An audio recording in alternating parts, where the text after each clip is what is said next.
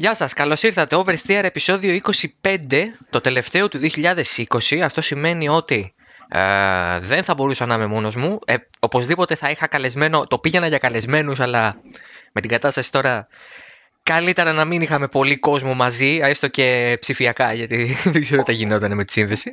Οπότε λοιπόν έχω έναν και καλό. Έχω τον Γιάννη Μάριο Παπαδόπουλο, δημοσιογράφο Φόρμουλα 1, speaker στην Κοσμοτέ TV. Καλημέρα.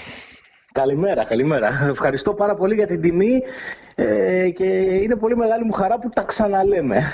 Είναι η δεύτερη φορά που κάνουμε για δεύτερη συνεχόμενη χρονιά. Άθελά μου, δεν το θυμόμουν να το είχαμε κάνει πέρυσι.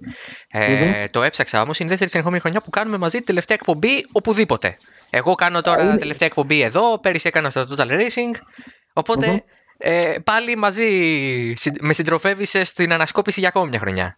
Α ελπίσουμε ότι η, επόμενη χρονιά που θα ξεκινήσει θα είναι καλύτερη από αυτή που ολοκληρώθηκε πριν από λίγες ώρες, έτσι. ναι, γιατί δεν ήταν και πολύ καλά τα πράγματα το 2021. Θα τα πούμε όσο προχωράμε μέσα στην ε, εκπομπή. Καταρχάς, ε, σε δικό σου επίπεδο, σε προσωπικό επίπεδο, βασικά για όλους εμάς που καλύπτουμε τη Φόρμουλα 1, είτε στο γραπτό είτε μπροστά από μια κάμερα, ήταν μια σεζόν της αναμονής και μετά της βιασύνης να προλάβουμε να κάνουμε τα πάντα σωστά μέσα σε 23 εβδομάδες. Πολύ σωστό όπως το λες Δημήτρη, αλλά της ε, αίσιας κατάληξης και αυτό είναι το, το διατάφτα νομίζω. Και το είπαμε και στις μεταδόσεις με τον Κώστα Ψάρα ότι αυτό το οποίο κατάφερε η Φόρμουλα 1 ε, φέτος ήταν πραγματικά εντυπωσιακό. Το, όπως πολύ σωστά ανέφερες, μέσα σε 23 εβδομάδες 17 αγωνιστικά ε, μάλλον 16 αγωνιστικά τρίμερα και ένα αγωνιστικό διήμερο, διότι είχαμε, είχαμε και την Ήμολα στην, ε, στη μέση. Ε, ήταν πραγματικά εντυπωσιακό αν σκεφτεί κανείς ότι ένα εξάμεινο πριν, δηλαδή στα μέσα Ιουνίου, λέγαμε «Α, θα ξεκινήσει αρχές Ιουλίου το πρωτάθλημα από την Αυστρία», αλλά δεν ήμασταν και τόσο σίγουροι εν τέλει ότι θα ξεκινούσε. Mm-hmm. Ήταν κάτι κάπως το περίπου ότι θα ξεκινήσει. Ξεκινάει, δεν ξεκινάει, τι θα γίνει, πώς θα γίνει, πώς θα κυλήσει, ναι, ναι. ποιες είναι οι συνέπειες. Όντως ήταν μια χρονιά που με την ακύρωση της Αυστραλίας, η οποία ήρθε με τον τρόπο που ήρθε, με αρκετά επεισοδιακό τρόπο, φτάσανε μέχρι εκεί, έτοιμοι να μπουν την Παρασκευή στην πίστα. Ξαφνικά όχι, γιατί η McLaren έτσι και έτσι. Κάποιες ομάδες λένε όχι. Πιέσει άνωθεν. Θυμίζω ότι η, McLaren, ε, ότι η Mercedes ε, αποσύρθηκε μετά από ε, επιλογή του Καλίνιους, του CEO της εταιρείας, και όχι του Wolf, ο οποίος ήθελε να τρέξουν ε, τριγμή, ε, τα μεταγραφικά μετά, ο Φέτελ που φεύγει χωρίς καν να του έχουν προτείνει συμβόλαιο, ο Ρικιάρντο που βλέπει το άνοιγμα στη Μακλάρεν και τρέχει, ο Αλόνσο που μιλάει με τη Ρενό από το Μάρτι. Ε, Ένας χαμός. Αλλά ας ναι. πάμε πρώτα στα αγωνιστικά. Α πάμε από αυτό που ξεκίνησε στις 3 με 5 Ιουλίου, ε, που όντως η αλήθεια είναι ότι πολύ λίγοι. Εγώ ήμουν από αυτούς που έλεγα: Παιδιά, θα κάνουμε σεζόν. Δεν μπορεί να ξεκινήσεις και, και να σταματήσεις. Αν ξεκινήσεις, δεν μπορεί να σταματήσεις. Πρέπει να πεθάνει άνθρωπος από κορονοϊό για να σταματήσεις. Ε, ε, υπήρχαν κάποιοι που λέγανε: Άτσε να δούμε. Τελικά τα καταφέρανε. Ε, νομίζω ότι πρέπει να το δώσουμε αυτό στη Liberty Media και στη FIA. 100%. 100%, τα καταφέρανε. πρέπει να το δώσουμε. Ναι, ναι, ναι. Ε, νομίζω, Δημήτρη, ότι έμαθαν από αυτό το οποίο έγινε στην Αυστραλία διότι αυτό που έγινε στην Αυστραλία, ήταν, όπως το περιέγραψες ε, σύντομα και περιεκτικά, ήταν μια εικόνα που σίγουρα δεν αντιπροσώπευε τη Liberty Media και ούτε τη Φόρμουλα 1. Το να πηγαίνει όλος ο θείασος της Φόρμουλα 1 στην Αυστραλία, τόσο μεγάλο, τόσο ε, κοστοβόρο να φτάνουν να είναι έτοιμοι να μπουν στην πίστα, μπαίνουμε, δεν μπαίνουμε, ο κόσμος να είναι έξω από την πίστα και να περιμένει με τα εισιτήρια στα χέρια για να μπει σε μια ε, ε, εποχή στην οποία πραγματικά δεν ξέραμε τι μας ξημερώνει. Ε, τώρα ξέρουμε, τώρα το ζήσαμε, το αντιμετωπίζουμε και ελπίζω να, το, να βρούμε και τη λύση σύντομα. Αλλά τότε δεν ξέραμε, ήμασταν εντελώς τυφλά. Ήταν μια εικόνα που σίγουρα την Φόρμουλα 1 την πλήρωσε. Και γι' αυτό εκτιμώ ότι καθυστέρησαν όσο γινόταν να ξεκινήσουν το πρωτάθλημα. Ήθελα να είναι στον μέγιστο δυνατό βαθμό σίγουροι για αυτό το οποίο θα διοργάνωναν.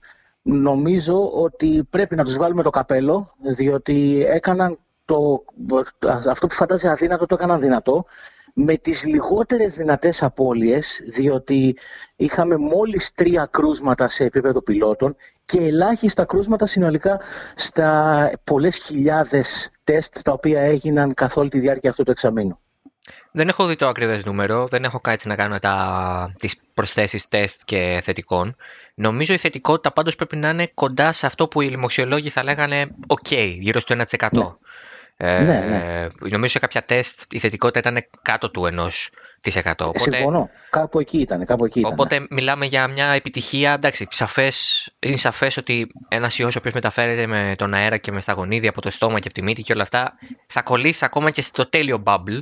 Γιατί θα βγάλει τη μάσκα του και κατά λάθος θα βήξει οτιδήποτε. Ε, ή κάποιος από το περιβάλλον σου στο σπίτι θα μπορεί να το έχει χωρίς να το ξέρει. Οπότε γι' αυτό είχαμε και τα θετικά. Αλλιώς δεν θα είχαμε ε, κρούσματα. Αλλά το ότι είχαμε πράγματι μόνο τρεις οδηγούς, ευτυχώς τον Χάμιλτον, ευτυχώς για τον ίδιο τον Χάμιλτον δηλαδή, ε, στο mm-hmm. τέλος της σεζόν, γιατί αν το πάθαινε πιο νωρίς, δεν ξέρω και αν θα έτρεχε και με πυρετό ακόμα, ε, για yeah. Ναι. να μην χάσει το πρωτάθλημα. Δεν νομίζω ότι θα τον άφηναν οι εμπλεκόμενοι ε, με τα ιατρικά ζητήματα. Δεν θα, τον αφήνανε, αλλά θα τους έκανε το βίο αβίωτο μέχρι να πάρει το OK να τρέξει. Ναι. Ε, και ο ίδιος θα βιαζόταν ακόμα περισσότερο και με, ίσως και με άσχημες συνέπειες για τον ίδιο. Ήδη τώρα βιάστηκε. Το είπε ότι πολύ καταπονημένος μετά τον αγώνα. Ναι. Μιας και λοιπόν πήγαμε στο Χάμιλτον.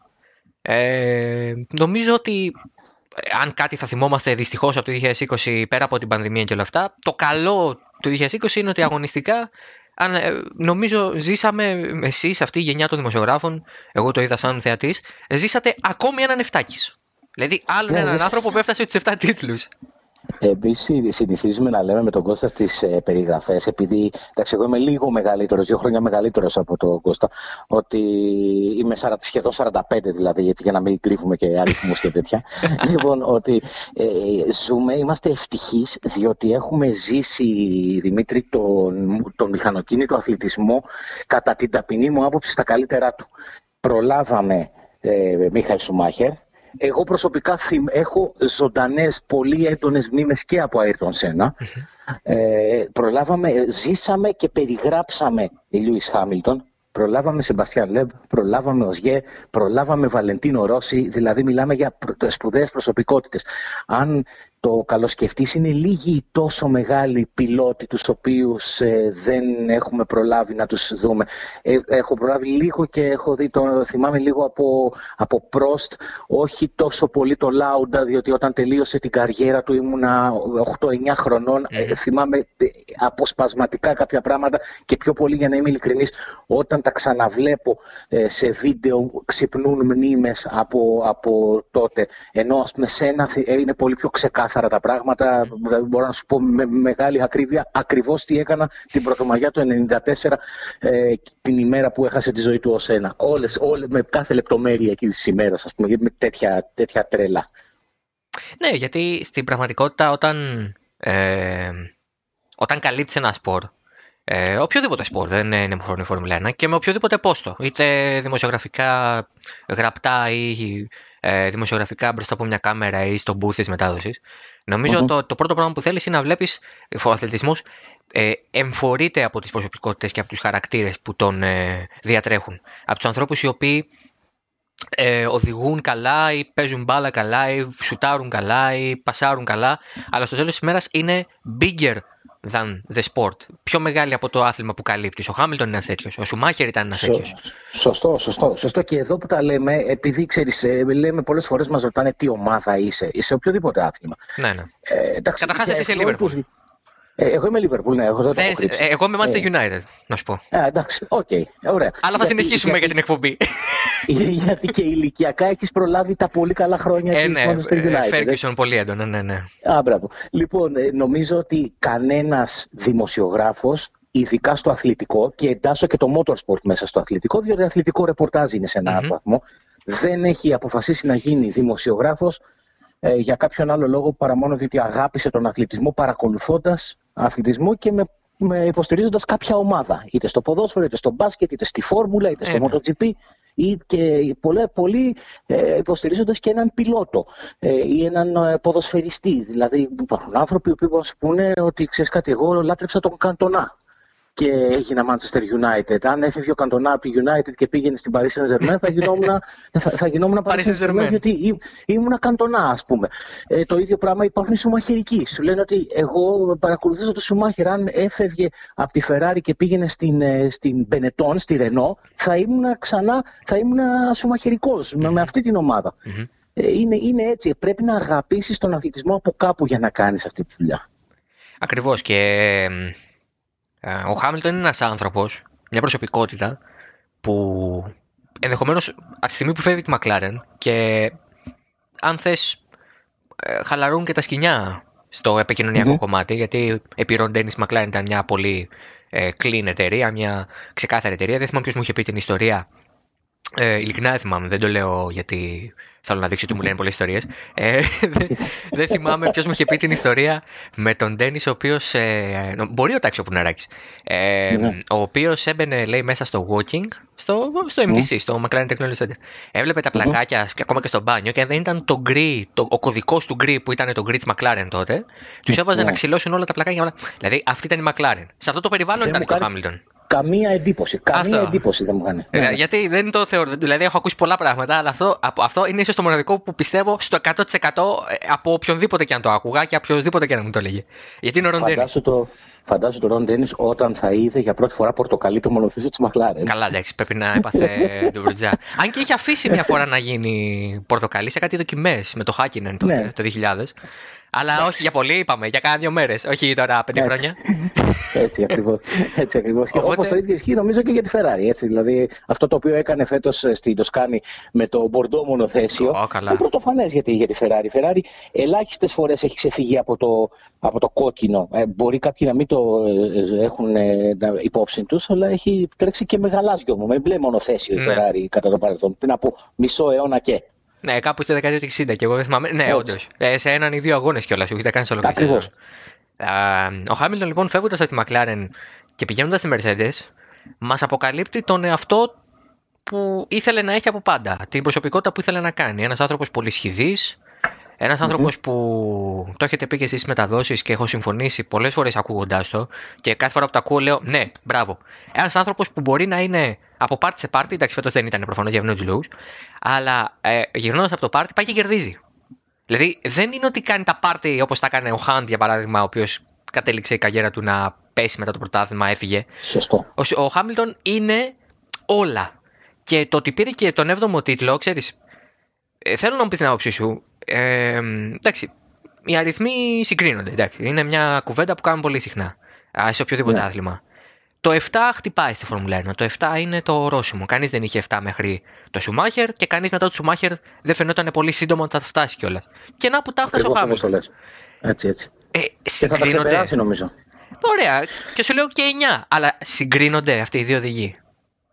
Ε, όχι, εγώ δεν μπαίνω σε αυτή τη διαδικασία να το συγκρίνω, γιατί ο κάθε οδηγός έχει τη δική, του, τη δική του περίοδο. Ήταν άλλα τα χρόνια στα οποία έτρεχε ο Μιχαήλ Σουμάχερ, είναι άλλα τα χρόνια στα οποία τρέχει ο Λιούις Χάμιλτον. Έχουν πολλά κοινά αυτές οι περίοδοι, ε, παντοκρατορία και της ομάδας και του πιλότου, teammates οι οποίοι στην πραγματικότητα δεν μπόρεσαν ποτέ να προβάλλουν ισχυρή αντίσταση στον ε, πολύ δυνατό πρώτο οδηγό και παγκόσμιο πρωταθλητή.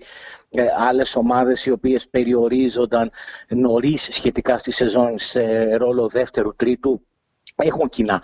Αλλά ήταν άλλος ο τρό... άλλη εποχή και άλλος ο τρόπος με τον οποίο λειτουργούσαν τότε. Ο Χάμιλτον έχει αλλάξει πάρα πολύ. Ε, πολλοί κόσμος το Χάμιλτον τον παρεξήγησε από τα πρώτα χρόνια. Ίσως οι αλονσονικοί τον μίσησαν κιόλας. Ε, γιατί σου λένε, Όπα, τι έγινε εδώ, ήρθε το παιδί από την Ακαδημία και ξαφνικά αμφισβητεί τον δύο φορές παγκόσμιο πρωταθλητή. Δεν σου κρύβω Δημήτρη και σε όλους τους φίλους που μας ακούν ότι τα πρώτα χρόνια ε, και εγώ ακόμα ήμουν αρκετά επιφυλακτικός αναφορικά με τον ε, Χάμιλτον διότι έλεγα τι γίνεται, ε, πώς είναι δυνατόν αυτό το παιδί έτσι ξαφνικά. Τελικά τίποτα δεν είναι τυχαίο. Και οφείλω να, να, να καταθέσω δημοσίως. Η πρώτη, η πρώτη μου επικοινωνία, η πρώτη μου επαφή με τον Λιούις Χάμιλτον ήταν το 2007 στο Grand Prix της Βουδαπέστης. Ήταν η πρώτη φορά που τον είδα από κοντά. Ωραίο Grand Prix. Ναι, ήταν ε, ε, ε, ανατρεπτικό Grand Prix. Ε, Grand Prix σπασμένου κινητήρα στο φινάλε.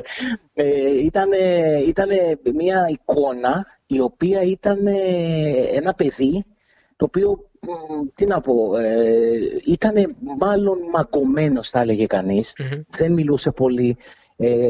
με το ζόρι καθόταν να φωτογραφηθεί με τον κόσμο, όχι διότι δεν ήθελε, διότι έτσι του είχαν πει. Αυτό που είπες νωρίτερα, τα στεγανά της Μακλάρεν. Έτσι του είχαν πει να συμπεριφέρεται. Ε, και κάποια στιγμή, βλέποντας πόσο καλός οδηγός είναι ε, και βλέποντας το με τα αποτελέσματα, αρχίζει να απασχολεί ίσως τον κόσμο και με, για, για διαφορετικούς λόγους πέραν του αγωνιστικού του ταλέντου και του, της προσωπικότητάς του μέσα στις πίστες. Δηλαδή ασχολούνταν όλοι με το ποια είναι η κοπέλα του Χάμιλτον. Ναι, ναι ενώ την ε, σύζυγο του Σεμπάστιαν Φέτελ είναι ζήτημα αν την έχουμε δει μία ή δύο φορές αυτά τα σχεδόν 15 χρόνια κοντά που πλησιάζει ο Φέτελ στη Φόρμουλα 1. Ακριβώς. Ή δεν, έχουμε δει την, την κοπέλα του, του Max Verstappen, ας πούμε. Του Χάμιλτον ξέραμε ποια ήταν η εκάστοτε σχέση του. ε, όταν η Mercedes τον βοήθησε και σε αυτό. Δηλαδή ε, πήγε σε μια περίοδο κατά την οποία θεωρώ ότι είχε αρχίσει να οριμάζει ε, στον κατάλληλο βαθμό τον βοήθησε και η Mercedes και με την εξωστρέφειά της ως ομάδα και δείχνοντάς του ίσως ότι ξέρεις κάτι, εμείς σε πιστεύουμε για αυτό που είσαι οδηγικά. Δεν μας ενοχλεί αυτό το οποίο κάνεις εκτός πίστας, αλλά θέλουμε να επικεντρωθούμε σε αυτό το οποίο κάνεις μέσα στην πίστα. Και το, το εξέλαβε σωστά ο Χάμιλτον αυτό. Ε, φαίνεται ότι γενικά αυτό το, αυτή η συνεργασία είναι ε, από αυτές που κάνανε το κλικ πολύ γρήγορα, ε, που φαίνεται ότι έχουν πολύ γερές βάσεις, συνεργασίες όπως ε, του Σουμάχερ με τη Ferrari ε, ή της, ε, του Αλόνσο με τη Ρενό. Δηλαδή σχέση, τέτοια σχέση. Παρά το ότι ο Αλόνσο μετά έφυγε, ξανάρθε, ξανά φύγε, ξανάρχεται τώρα. Δηλαδή, αλλά και πάλι ο Αλόνσο, άμα δεις πώς συμπεριφέρεται δίπλα σε ένα σήμα Ρενό, είναι αλλιώς. Ε, δεν... Βέβαια. Ούτε με τη Ferrari στο σπίτι ούτε με τη McLaren. Ε, βέβαια, επιστροφή στο σπίτι. Γιατί αυτή η εταιρεία, με τον Πριατόριο τότε βέβαια, στο, ε, στο, στο, στις, ε, στην κύρια ναι. θέση, ναι. ακριβώς, ναι. Ε, τότε. Δηλαδή, αυτή ήταν η εικόνα και αυτή είναι η εικόνα που σου δίνει και τώρα το Mercedes Hamilton. Και... Ε, ναι. Ε, λογικό δεν είναι. Δηλαδή, όταν σου δείχνει κάποιος ότι σε πιστεύει, όταν σου δείχνει κάποιος ότι σε αγκαλιάζει. Ναι. Να, να το πάμε και λίγο πιο χαμηλά για να μην μιλάμε μόνο για παγκόσμιους πρωταθλητές. Ένα παράδειγμα, θα μπορέσουμε να το αναλύσουμε σαν, σαν οδηγό και λίγο αργότερα, ε, φαντάζομαι. Σέρχιο Πέρες. Mm-hmm. Φεύγει από την, ε, από την Μακλάριν έπειτα από μια πολύ κακή χρονιά το 2013 και γυρίζει και πηγαίνει σε μια ε, Force India ε, μετέπειτα Racing Point και από του χρόνου Aston Martin η οποία τον αγκαλιάζει και του δείχνει ότι τον πιστεύει. Και είναι ξανά ο Σέρχιο Πέρες, τον οποίο ε, ξέραμε ότι όταν θα του δώσει ένα καλό μονοθέσιο και θα έχει τη δυνατότητα να διεκδικήσει βάθρο, θα ανέβει στο βάθρο. Δεν θα μείνει στο Αχ, μπορούσα να βρεθώ στο βάθρο. Θα βρεθεί στο βάθρο. Ναι, ναι. Γιατί ε, είναι ότι μια, ο ένας οδηγός θέλει την εμπιστοσύνη για να λειτουργήσει. Και αυτό οδηγεί και σε αντίθετη. Αν δεν έχει την εμπιστοσύνη, ε, ακόμα χειρότερα τα πράγματα. Δηλαδή, άλλες περιπτώσεις. Φέτελ φέτος. Αυτό. Δηλαδή, φέτελ φέτος. Πόσο εύκολα μπορείς να χάσεις. Ε, το ταλέντο δεν χάνεται. Πόσο εύκολα μπορείς να χάσεις την επαφή σου ε, με, το, με, με, με, το καλό αποτέλεσμα, με την, ε, με την αυτοπεποίθηση. Μπαίνω στο αυτοκίνητο και ξέρω ότι από πίσω μου υπάρχουν 40 άνθρωποι που πιστεύουν σε μένα.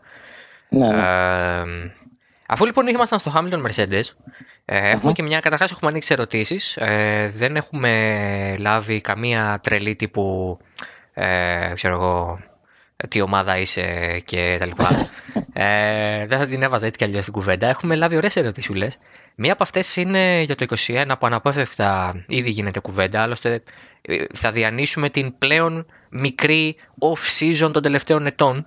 Ε, με δεδομένο ότι τελειώσαμε 13 Δεκέμβρη και ξεκινάνε οι δοκιμές ε, το πρώτο πενθήμερο του Μαρτίου και 21 Μάρτιο έχουμε Αυστραλία. Η ερώτηση λοιπόν είναι για το 2021, έρχεται από το Στάθη, έχουμε βάλει και ονόματα. Είδες, κλέβω τη δουλειά σου τώρα εδώ από την Κοσμοτέ. και... Καλά και πολύ καλά κάνεις. Και... και ρωτάει εάν το 2021 μπορεί κάποιος να σταματήσει το συνδυασμό Hamilton Mercedes. Μπορεί; Για το 2021 το θεωρώ δύσκολο. Όχι αδύνατο, αλλά δύσκολο. Και το θεωρώ δύσκολο διότι η επόμενη χρονιά στην πραγματικότητα θα είναι μια πώς να το πω, συνέχεια μικρή εξέλιξη της φετινής δεν, είναι, δεν θα είναι δραστικές οι αλλαγές σε σχέση με την ε, ε, σεζόν η οποία ολοκληρώθηκε πριν από λίγες ώρες. Και νομίζω ότι ε, με τον Χάμιλτον υγιή και με τη Mercedes να έχει ήδη επικεντρωθεί εδώ και αρκετό καιρό στην εξέλιξη του μονοθεσίου του 2021, ε, δεν περιμένω δραματικές αλλαγές. Έλεγε και τότε ο Βόλφ ότι η, ο στόχος ήταν τέλος του 20 να έχουν τελειώσει με την εξέλιξη του μονοθεσίου του 21 ούτως ώστε να επικεντρωθούν από πολύ νωρίς στο πώς θα φτιάξουν το μονοθέσιο του 22 που αναμένεται να είναι και εντελώς διαφορετικό λόγω κανονισμών. Ακριβώς. Ε, μπορούν να ξεκινήσουν με το 22 ε, από την πρώτη πρώτου του 21, δηλαδή σε δύο εβδομάδες. Ε, και πιστέψτε να θα το κάνουν όλοι. Ε, δεν θα χάσουν ούτε μία μέρα. Ε, ναι, ναι. Γιατί θυμίζουμε ότι υπάρχουν περιορισμοί πλέον ανάλογα με τη θέση που τερματίζει κάθε ομάδα, χάνει ή κερδίζει χρόνο στο, στη Σύραγγα και το CFD.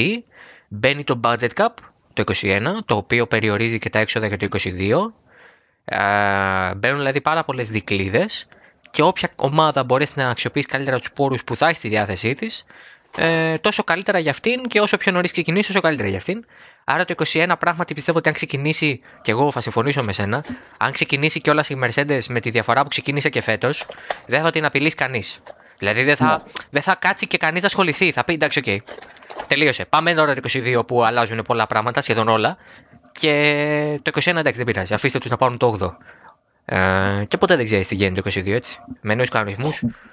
Μπορώ να σου πω ότι αυτό πιο πολύ με ανησυχεί εμένα, ότι μπορεί κάποιοι όντως να στραφούν στο, ε, στο 22 τόσο νωρίς και να μην έχουμε ανταγωνισμό έντονο το 2021. Ε. Το λέω κιόλας διότι ξέρεις κάτι, περιμένεις από το 2021, περιμένεις πράγματα. Περιμένεις να δεις τι θα κάνει ο Φέτελ σε καινούριο περιβάλλον. Περιμένεις να δεις τι θα κάνει. Ο Πέρες σε καινούριο περιβάλλον. Ο, ο Πέρες σε καινούριο περιβάλλον. Περιμένεις να δεις τι θα κάνουν οι, οι, οι τρεις πιτσιρικάδες που έρχονται εκτός συγκλονιστικού απρόπτου για τον Τσουνόντα, το λέω το εκτός συγκλονιστικού απρόπτου. Όχι, και ο Τσουνόντα πιστεύω κλεισμένος είναι, εντάξει. Ναι. Ε, το McLaren δηλαδή, Mercedes. Ναι, τι θα, κάνει, τι θα κάνουν όλοι. Δηλαδή, περιμένεις, ε, περιμένεις, είναι πολλές οι αλλαγές ε, εκτός κανονισμών οι οποίες μπορούν να μας δώσουν ε, έτσι ένα ενδιαφέρον. Περιμένω να δω το, το Ρικιάρντο στη Μακλάρεν, ας πούμε. Αυτό το δίδυμο Ρικιάρντο Νόρις, νομίζω ότι ήδη πρέπει να έχουν αρχίσει και να φτιάχνουν σενάρια για βιντεάκια στη, στη Μακλάρεν. πρέπει να είναι ό,τι πιο, θα είναι νομίζω ό,τι πιο διασκεδαστικό και το λέω πολύ καλοπροαίρετα και με όλη την αγάπη ε, νομίζω ότι είναι οι άνθρωποι, οι δύο πιλότοι που έχουν την πιο έντονη αίσθηση του χιούμορ στη Φόρμουλα 1 αυτή τη στιγμή. Πράγματι. Και είναι και πολύ νέοι στην ψυχή και οι δύο. Πέρα από το ότι ο Νόρισινό είναι πολύ νέος, είναι 20 χρονών. Ο Ρικιάρντο είναι 30, 30 στα 31 και, και πραγματικά σκέφτεται σαν 20χρονο ε, όταν πρέπει να κάνει μια πλάκα ή να, να σου κάνει κάτι έτσι περίεργο. Πήγε χθες ο Νόρι στο πεν εκεί που μίλαγε ο Ρικιάρντο και του κάνει ο Ρικιάρντο, ξέρω εγώ, άντε σήκω φύγει από εδώ, ναι, κάτσε πιο ναι, ναι. Είναι εντάξει, είναι αλλιώς. Είναι αλλιώς, ναι, καλά, εντάξει. Η Μακλάρεν, ίσω για πρώτη φορά στην ιστορία της θα έχει. Στην ιστορία της, στη σύγχρονη ιστορία της, θα έχει ένα δίδυμο το οποίο πέρα από το Σάινθ Νόρις, που θα είναι πολύ πιο πρωτοκλασσάτο γιατί ο Ρικιάρντο είναι σαφώς καλύτερος του Σάινθ. Και θα έχουν και ανοιχτό έτσι, το διάβλο της επικοινωνίας. Πιστεύω θα είναι το πιο εύκολο πράγμα να κάνεις μια συνέντευξη με τους δύο. Αν είσαι ε, διεθνές μέσο, ε, τώρα ε. για μας δεν ξέρω. Αλλά ναι, εντάξει. Γιατί όχι, δεν κατάλαβα. Συγγνώμη. νομίζω ότι σιγά σιγά αντιλαμβάνονται ότι όταν βλέπεις τα, τα νούμερα της της Liberty Media ε, δεν το λέω επειδή εγώ δουλεύω στην τηλεόραση, έτσι. Το λέω για τη δυναμική του μέσου, στο, τη δυναμική του σπορ στη χώρα. Ε, όταν βλέπεις ότι η, η Ελλάδα είναι μέσα στις ε, πιο πλέον αναπτυσσόμενες αγορές τηλεοπτικά για τη Φόρμουλα 1 ε, και βλέπεις ότι είναι μέσα στο top 10, ας πούμε, συν, αναλογικά με το πληθυσμό τον οποίο έχει στη, στην χώρα, ε, καταλαβαίνεις ότι έχει μια δυναμική. Αυτά τα βλέπουν. Όταν θα πάρεις εσύ αύριο λοιπόν και θα πεις θέλω για το Oversteer να κάνω μία συνέντευξη του Λάτο Νόρις, δεν θα είσαι ο Δημήτρης Μπίζας ε, που θα ήσουν πριν από 20 χρόνια, όταν η Ελλάδα ε, στον χάρτη της Φόρμουλα 1 ήταν πολύ Ε, πλέον υπάρχει μία, αντιλαμβάνονται, βλέπουν ε, πιο συχνά ανθρώπους από την Ελλάδα στα πάντοκ. Υπάρχουν πολλοί Έλληνες μηχανικοί εργαζόμενοι σε ομάδες ε, ακόμα και ε, σχετιζόμενοι με PR ομάδων. Είναι δηλαδή άνθρωποι οι οποίοι μπορούν, μπορούν να καταλάβουν την, τι είναι η Ελλάδα, ότι η Ελλάδα δεν είναι ο παρακατιανός της Φόρμουλα 1. Ναι, δεν έχουμε Έλληνα πιλότο. Δεν έχουμε πίστα καν. Αλλά προσπαθούμε ε, συνολικά ως μέσα ενημέρωσης στην Ελλάδα να δώσουμε το καλύτερο μας σε αυτό νομίζω για την προβολή του σπορ. Όχι σίγουρα. Ε, δεν είμαστε πια στα επίπεδα του βλέπει η Φόρμουλα 1. Καταρχάς έχει ανέβει πάρα πολύ το τηλεοπτικό προϊόν και στην Ελλάδα ή το επίπεδο του. Νομίζω βοήθησε πάρα πολύ και το γεγονός ότι προβάλλεται και η Φόρμουλα 2 πια ε, πανελλαδικά ε, και από την Κοσμοτέ και από το FNTV και αυτό ανεβάζει πολύ το, το traffic τηλεοπτικά. Εντάξει, είμαστε, είμαστε σε καλή κατάσταση και ελπίζω να, να βγάλω αποκλειστικό. Ε, θα συνεχίσουμε. Τι θα κάνουμε το 2021 κύριε για, για, τη, για τη Φόρμουλα 1. Ναι, ναι, ναι. Είναι, ε, θα το ξέρουμε μέσα στις επόμενες ε, ώρες, αλλά νομίζω ότι δεν, ε, δεν χρειάζεται να, να ανησυχούμε με την έννοια, δεν έχω κάτι να κρύψω έτσι, απλά ναι, ναι, δεν ναι. είναι οριστικοποιημένο και αυτά, ξέρεις, αν δεν ανακοινωθούν επίσημα, δεν μπορείς να τα πεις. ξέρω σίγουρα ότι έχουμε τη Φόρμουλα 2 και για, το, για την επόμενη χρονιά. Αυτό το ε, δεν μπορεί. Ε, δεν μπορεί, κύριε Παπαδόπουλε, να μην έχετε Φόρμουλα 1, είναι δυνατόν. Ε... Θέλω να πιστεύω ότι τα μέσα στις επόμενες ημέρες, όπως λένε και για, το, για τον Πέρας, μέσα στις επόμενες ημέρες ότι θα υπάρξει ανακοινώση, ότι ε, θα, μέσα στις επόμενες μέρες θα είναι, θα είναι τελειωμένο και αυτό. Θα δούμε, θα δούμε. Μακάρι, γιατί είναι πολύ σημαντικό γενικά να έχουμε κάλυψη της Φόρμουλα 1 στην Ελλάδα, όπου και αν είναι, ας μείνει εκεί που είναι. Δηλαδή δεν είναι κακό ε, να μείνει στην Κοσμοτέ, να μείνει στην ΕΡΤ, να βλέπουμε την F1 TV, αλλά να μεινει Γιατί έχουμε περάσει ναι, ναι. πολύ πρόσφατα χρόνια τα οποία, στα οποία δεν βλέπαμε Φόρμουλα 1 ή βλέπαμε Φόρμουλα 1 με πολύ άσχημο τρόπο. Πάμε λοιπόν τώρα στα της Ferrari και στα του Φέτελ, που έχουμε και μια ερώτηση για Φέτελ και στον Μάρτιν για του χρόνου, θα τη βάλουμε μετά στην κουβέντα. Ε, και για τη Ferrari έχουμε ερώτηση, εντάξει. Εννοείται. Ε, δεν είχαμε. Ε, ε, βέβαια, αυτό έλειπε. Και κανονικά θα έπρεπε να είναι μόνο Ferrari ερωτήσεις, αλλά μας λυπηθήκανε και βάλανε κι άλλες. λοιπόν, Ferrari φέτος ο Μπινότο βγήκε και είπε και, ο, και γενικά σαν οργανισμός Ferrari αυτό που αποπνέουν μετά το τέλος της χειρότερης σεζόν τους από το 1980 παρακαλώ mm. χωρίς νίκη, έκτη βαθμολογία, σε κάκιστη κατάσταση. Ε, βγήκαν και είπαν: Εμείς το ξέραμε ότι όλο αυτό θα γίνει από τις δοκιμές πριν καν ξεκινήσει χρονιά. Ναι. Τους ακούω, εγώ δεν τους πίστευα. Όταν, ε, θα σου πω την αμαρτία μου. Εγώ όταν βγαίνει ο Μπινότο την, ε, το Μάρτιο στο πρώτο έτσι press conference στην ουσία που κάνουν μετά την ε, πρώτη μέρα δοκιμών και λέει: Παιδιά, έχουμε θέμα. Εγώ λέω: ναι. Έλα, μπουρθα μας λες. Αποκλείεται, τι θέμα έχεις; Αφού τελείωσε ναι. η σεζόν και ήσουν τουλάχιστον δεύτερη δύναμη και στις πίστες με ναι. κινητήρα ήσουν πρώτη με διαφορά. Δηλαδή πήγες να κερδίσεις Καναδά, πήγες να κερδίσεις Αυστρία, πήγες να κερδίσεις Μπαχρέν και γύρισες και Ιταλία και Σπα και, και Σιγκαπούρη για το top of the, uh, of the tower. Και, και μου έρχεσαι μετά και μου λες: Θα έχουμε πρόβλημα. Με τον και μετά, ναι, και σκάει και 28, δεν θα το ξεχάσω ποτέ αυτό, 28 Φλεβάρι. Ε, απόγευμα 6, 6 παρα 5, 5 λεπτά πριν τελειώσουν οι δοκιμές, όχι πριν, πριν τελειώσει η μέρα. Και λέει FIA and Ferrari have struck a deal about the power unit of the Italian team. Νομίζω εκεί πέσαν, πέσαν οι τίτλοι τέλου για την ομάδα φέτος. Δηλαδή εκεί, ναι. εκεί καταλάβαμε όλοι ότι α, δεν έλεγε, ε, δεν μας πέταγε στα μάτια ο Μπινότο. Ναι, ναι, ήταν, όλα νομίζω, ήταν όλα ε, προγραμματισμένα υπό την έννοια ότι ε, Όντως δεν, ε, δεν πέταγε στάχτη στα μάτια. Ο Μπινότο ήξερε τι συνέβαινε. Ε, ο Μπινότο ξέρει τι συμβαίνει. Γι' αυτό και νομίζω ότι το βλέπουμε τόσο αισιόδοξο για την επόμενη Ε, νομίζω ότι πέταξαν τη φετινή σεζόν, την πέταξαν. Έτσι. Η χειρότερη σεζόν στην ιστορία της Ferrari αυτή. Ε, δεν θυμάμαι, το λέγαμε και με τον Κώστα, δεν θυμάμαι ε, όσο και να έψαξα άλλη χρονιά με το τρέχον σύστημα βαθμολόγησης κατά την οποία η Ferrari να είναι έκτη και να μην έχει κανέναν από τους δύο πιλότους της με περισσότερους από 100 βαθμούς. Ναι. Δεν έχει ξανασυμβεί αυτό το πράγμα. Όταν ε, ας πούμε ο, ο, ο Άλμπον ε, απειλούσε τον Λεκλέρ που ήταν ο πρώτος από βαθμολογικής συγκομιδής πιλότος της Ferrari. Ο, δεν θυμάμαι τόσο κακή χρονιά για το Φέτελ βαθμολογικά. Ε, 33 βαθμοί μόνο. Δηλαδή αυτούς ε, τους είχε ο Φέτελ στον 1,5 πρώτο αγώνα τα προηγούμενα χρόνια. Και δεν θυμάμαι ποτέ, δεν είχε συμβεί μάλλον γιατί το ψάξαμε λίγο, ποτέ στην ιστορία των τριών μεγάλων ομάδων από πλευράς κατάκτησης τροπέων, Ferrari, Williams και McLaren δηλαδή, να υπάρξει σεζόν κατά την οποία να υπάρξουν έξι ομάδες με περισσότερους από 100 βαθμούς σε βαθμολογική συγκομιδή και να μην υπάρξει νικήτρια ούτε η Ferrari, ούτε η McLaren, ούτε η Williams σε έστω έναν αγώνα. Ναι. Ε, από τότε που πο, πολύ, ιστορικό, 40. πολύ άσχημο σαν ιστορικό φαινόμενο, αλλά είχαμε άλλους νικητές τουλάχιστον. Δηλαδή, είχαμε άλλους νικητές, να πάλι καλά. Είδαμε δηλαδή και Πέρες να κερδίζει και Γκασλή να κερδίζει. Εντάξει, ήταν μια... Η Ferrari νομίζω ότι ε, φυσικά ε, με νομοτελειακό τρόπο με το θάνατο του Μαριόνε θα έφτανε σε μια στιγμή κρίσης ξανά, απόλυτης κρίσης. Ναι. Ε, ο Μαριόνε ήταν η συνεκτική, ε, ο, συνε, ο συνδετικός κρίκος ανάμεσα σε αυτό που η Ferrari πιστεύει για τον εαυτό της ότι είναι και σε αυτό που η Ferrari πρέπει να είναι. Η Ferrari έχει την μεγαλομανία της Ferrari, το μανδύα της καλύτερης ομάδας, της πιο ιστορικής, της πιο μεγάλης, της πιο φημισμένης. OK, okay, ναι, φυσικά, αλλά ε, καμία, δεν θα ε, σηκωθεί ο Τόντα από την καρέκλα της FIA, ο Μπρόν από την καρέκλα της Φόρμουλα 1 ε, να ξανακάνουν ένα αυτοκίνητο όπως ήταν κάποτε. Ούτε ο Έντσο θα αναστηθεί από τον τάφο. Ε, σίγουρα, σίγουρα, ε, σίγουρα. Προχωράνε. Κανείς δεν κερδίζει με το παρελθόν. Κανείς. Ούτε η Λίβερπουλ. 30 χρόνια πρέπει να περάσουν και να τα κάνει σχεδόν όλα αλλιώς για να πάρει πρωτάθλημα. Α, μπράβο, ακριβώς, ακριβώς όπως το είπες. Πρέπει να γίνει, σε κάποια πράγματα πρέπει να γίνει ριζική αλλαγή. Το μεγάλο πρόβλημα με, την, με τη Ferrari ε, και επειδή κάνεις και τον παραλληλισμό με τη Λίβερπουλ, πρέπει κάποια στιγμή να βρουν έναν άνθρωπο και να τον πιστέψουν. Ναι. Η Λίβερπουλ βρήκε τον κλοπ, τον πίστεψε, του έδωσε τα κλειδιά και του είπε προχώρα.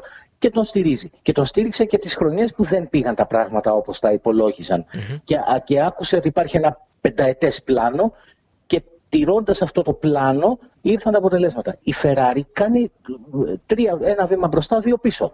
Βρίσκει ε, τον ε, Άρη Βαμπένε. Ο Άρη Βαμπένε τα το έλεγε και ο Φέτελ στη συνέντευξη την τελευταία που έδωσε στη Φόρμουλα 1 ε, ως πίλωτος Ferrari. Ότι πήγα στη Ferrari όχι μόνο για να οδηγώ, πήγα για πολλά άλλα πράγματα. Και πήγα επί Μαρκιόνε, Αριβαμπένε και Άλισον. Ναι. Ο Μαρκιόνε δεν ζει, ο Αριβαμπένε και ο Άλισον δεν είναι εδώ. Πώς θα μπορούσα εγώ να, ε, να λειτουργήσω ε, έχοντας να συνεννοηθώ πλέον με διαφορετικούς ανθρώπους από αυτούς με τους οποίους συνεννοήθηκα όταν ήρθα στην ομάδα. Και δεν έχει άδικο. Δεν έχει άδικο εδώ που τα λέμε.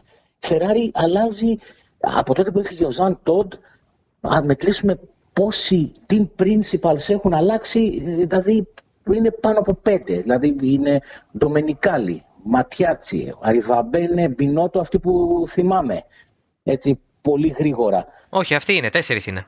Τέσσερις. Λοιπόν, τέσσερις team principals από το 2007, έτσι. Δηλαδή, μέσα στα τελευταία 13-14 χρόνια, πες, είναι οι τέσσερις team principals. Δεν προλαβαίνουν στην πραγματικότητα μια, ούτε κατά μέσο όρο μια τριετία ο καθένας.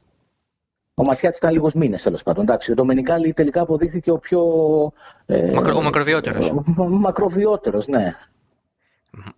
Η σταθερότητα, η, τα πρόσωπα η εικόνα είναι ε, διαχρονικά με το που φεύγει ο Τόντ, ενδεχομένως με το που τον διώχνουν τον Τόντ, γιατί ο Τόντ, για όποιον δεν θυμάται, το 9 ήταν να είναι στη Ferrari κανονικά μέχρι που σπάει με τη Ferrari όλος διόλου και αποφασίζει να κυνηγεί στην προεδρία της FIA, την οποία και κατέχει και θα κατέχει για ακόμα ένα χρόνο. Ε, μετά δεν θα ξανακατεύει, λέει το ρεπορτάζ, ακριβώς για να μην δοθεί η αίσθηση ότι η FIA και η Formula 1 διευθύνονται από πρώην Ferrari ανθρώπους, επειδή δεν το αναλαμβάνει. Λοιπόν, ο Τόντ περνάει τώρα μια. περνάει στη FIA, οπότε αφήνει τη Ferrari Sicily. Ο, τότε ήταν ο CEO της Ferrari, έτσι, δεν ήταν πια ο team principal, αυτό ήταν ο Μοντομενικάλη. Ακριβώς. Ε, στην ουσία όλοι πήραν μία θέση παραπάνω ε, με, το, με, το, με την αρχή του 2007 όλοι κάνανε ένα βήμα παραπάνω ο Ντομενικάλη από κάποτε ήταν race engineer του Schumacher για όποιον δεν θυμάται γίνεται team principal. Α, με αυτή την εικόνα με το που φεύγει ο Τόντ εκεί ξεκινάει και η μεγάλη κατρακύλα από άποψη διοικητικών και ψυχραιμίας και ηρεμίας και καθαρή. Δηλαδή δεν πιστεύω ότι ένας ένας ενδιασμός των Αλόνσο θα έπαιρνε ένα τίτλο. Ε, mm. πιστεύω ότι τότε θα μπορούσε να βρει ένα κώδικα επικοινωνίας με έναν ε, οδηγό σαν τον Αλόνσο. Ε, ο Ντομενικάλη δεν βρήκε. Ο Μοντετζέμολο ήξερε ότι είναι προς έξω. Ε, το Μαρκιόνε, αυτό που είπες, το Μαρκιόνε Ριβαμπένε Άλισον θα μπορούσε κάλλιστα να γίνει το Μοντετζέμολο ε, Τόντ Μπρον. Θα μπορούσε. Ναι, γιατί είχαν μια περίεργη ισορροπία. Βέβαια, ε, είχαν και, ε, δεν ήταν ούτε οι πιο πρόσκαροι άνθρωποι που μπορούσες να συναντήσεις. Ε, δεν τους κάνουν παρέα, εντάξει. έχω, έχω εικόνα στη Σιγκαπούρη τον, ε, τον Μαουρίτσιο Βαμπέν έξω από στην πίσω πλευρά του καράζ mm-hmm. να καπνίζει αριμανίως και να, ε, να μην τον πλησιάζει άνθρωπος, ας πούμε. Ενώ νομίζω τώρα ότι αν, πας στα, ε, αν περπατήσεις στα πάντοκ, ο, ο καθένας μπορεί να φωτογραφηθεί με τον πινότο. Ναι, ναι, ναι. Γιατί είναι, είναι άλλη, άλλη η ιδιοσυγκρασία τους. Ε, ο, ο Άλισον είναι ένας ευγενής, ε, φύση ευγενής άνθρωπος, αλλά επίσης δεν είναι ο άνθρωπος που θα σταματήσει να βγάζει φωτογραφίες στα πάντοκ. Ίσως τελικά μόνο ο αείμνηστο Σέρτζιο Μαρκιόνι να ήταν πιο εύκολα προσβάσιμος ναι. για να του πει μια κουβέντα τα, τα χρόνια. Παρά το γεγονός ότι ο Μαρκιόνι ήταν και σχολή Ανιέλη. Δηλαδή σκληρή άνθρωποι. Ναι, ναι. Πολύ επαγγελματίε. Ε, ναι. Αλλά ήταν, εντάξει, ήταν ένας άνθρωπος που ε, σας άκουγα χθες και στο Grand Prix στην εκπομπή ε, που έχετε με τον Κώστα έχετε διαφορετική άποψη από αυτού. Εσύ είσαι της σχολής Μαρκιόνε ότι ο, ο Μαρκιόνε θα έκανε την ομάδα φεύγοντας ο Μαρκιόνε, πεθαίνοντας ο Μαρκιόνε. Έτσι και έτσι. Και ο Κώστας λέει όχι, όχι, ο Κώστας είναι αλλιώς. Εντάξει, όταν σας... Ναι. Ε, όταν, κοίταξε, αλλιώς σας βλέπω εγώ, αλλιώς σας βλέπει ο κόσμος. Έτσι, έτσι. Γιατί εγώ καταλαβαίνω πότε ε, δεν σας ξέρω προσωπικά σε επίπεδο φιλικό. Ε, Με την έννοια ότι δεν, ήταν, δεν είμαστε φίλοι και ξαφνικά σας φέρνω στο podcast. Ε, Αλλά ξέρεις, όταν ακούς πώς μιλάνε δύο συνάδελφοί σου για ένα θέμα, καταλαβαίνεις και από ποια σκοπιά το βλέπουν. Έτσι, έτσι, έτσι, ε, ακριβώς. Και άμα το συζητάς και πολύ συχνά και τα λοιπά, εντάξει, η Ferrari είναι ένα θέμα που το έχουμε πει. Χάνει, θα της λέμε πω, πω γιατί χάνεις, είσαι χάλια, κερδίζεις, θα λέμε πω, πω μπράβο, Ferrari επιτέλους. Έτσι, μπράβο. Δε, Ακριβώς όπως το λέτε. Ποτέ δεν θα σταματήσουμε να μιλάμε για τη Ferrari. Δεν είναι Racing Point η Ferrari, δεν είναι Haas. Ε, οπότε ναι, για τη Ferrari εντάξει, τα πράγματα δεν πήγανε καλά. Ο Φέτελ, απ' την άλλη, να πούμε και στο Φέτελ για να κάνουμε και την ερώτηση. Έχουμε μια ερώτηση για Φέτελ στον Μάρτιν. Ο Φέτελ φέτος καθόλου καλή χρονιά. Ψυχολογικά δεν του πήγε. Του λείπει κάτι, δεν ξέρω. Ε, τι πήγε στραβά φέτος. Νομίζω ότι πήγαν Δημήτρη όλα στραβά από την αρχή. Δηλαδή, δεν του, είναι, ίσως, είναι, όχι, ίσως ήταν η πρώτη χρονιά ε, στην παρουσία του την εξαετή στη Φεράρι που ήξερε ότι δεν ήταν ο νούμερο ένα οδηγός Νομίζω ότι θα ήταν πιο σωστό για, και για τις δύο πλευρές, και για τον Φέτελ και για τη Φεράρι, να είχαν βρει έναν τρόπο και να είχαν λύσει τη συνεργασία τους ε, πιο νωρίς. Δηλαδή αυτό ε, έμοιαζε με βασανιστήριο που περνούσε ο Σεμπάστιαν Φέτελ φέτος και η Φεράρι από ένα σημείο και μετά έδειχνε ότι όλο της το ενδιαφέρον είχε στραφεί στον Σαρ Λεκλέρ ίσως το να είχαν καταφέρει να έλυναν τη συνεργασία τους. Αποζημιώνοντας τον Φέτελ ή με τον Φέτελ να αποφάσιζε ότι θα έμενε μια χρονιά έξω δεν ξέρω με ποιο τρόπο θα συνέβαινε κάτι τέτοιο. Να ήταν πιο ωραίο και για, τους, ε, και για τις δύο πλευρές γιατί ούτε θα έμενε αυτή η εικόνα της Ferrari να μην ασχολείται όσο θα έπρεπε κατά την ταπεινή μου άποψη με έναν τέσσερις φορές παγκόσμιο ούτε θα έμενε και η εικόνα ενός ε, τέσσερις φορές παγκόσμιου πρωταθλητή να έχει 33 βαθμούς και ένα βάθρο το οποίο ε, ήρθε και μάλλον απροσδόκητα στην Κωνσταντινούπολη. Ναι, όντως, εντάξει, βέβαια ήρθε και ως απόρρια εμπειρίας. Πιστεύω οδήγησε πολύ καθαρά ο Φέτελ εκείνο σε εκείνον τον αγώνα, αλλά ήταν ε, η εξαίρεση που βεβαίωσε τον κανόνα για φέτος. Ότι τα πράγματα και... δεν πήγαν. Ναι, ναι. Πες μου. Αν και ταπεινή μου άποψη, Δημήτρη, είναι ότι ο αγώνας του Αμπου Ντάμπι ήταν ο καλύτερος φετινός του, του Φέτελ. Δηλαδή η άμυνα που έπαιξε ο Φέτελ, ο τρόπος με τον οποίο κινήθηκε σε κανονικές συνθήκες, γιατί η Κωνσταντινούπολη ήταν ε, αντελώς απρό, απρόβλεπτος αγώνας. Γλίστραγε, έβρεχε, δηλαδή ήταν, ε, έγινε ό,τι μπορούσε να γίνει για να δούμε ανατρεπτικό αγώνα. Ενώ το, το Abu Dhabi δεν ήταν ανατρεπτικός αγώνας. Εκεί ο Φέτελ λοιπόν με τον τρόπο με τον οποίο κινήθηκε, με τον τρόπο με τον οποίο στην πραγματικότητα ο Φέτελ ε, χθες ε, κρατώντας με τέτοια επιμονή και μαεστρία τον ε, Λανς Στρόλ πίσω του όταν ο Στρόλ τον πίεζε στέρισε από την ε, Racing Point, από την μετέπειτα ομάδα του τρίτη θέση κατασκευαστές. Ναι, ακριβώς. Και δεν του κάνει και τη χάρη του Καναδού. Ναι. Παρά το γεγονός ότι είναι λεφτά. Παραπάνω η τρίτη θέση. Δεν είναι αστείο. Είναι και, είναι και μήνυμα για το 21 όμως. Ότι μην περιμένετε ότι εγώ θα έρθω σε εσάς για να συμβιβαστώ με τις πιθανές οδηγίες που μπορεί να μου δώσετε ότι άσε τον ε, Λάντς να περάσει. Είμαι τέσσερις φορές παγκόσμιος πρωταθλητής και θα έρθω για να με σεβαστείτε εκεί.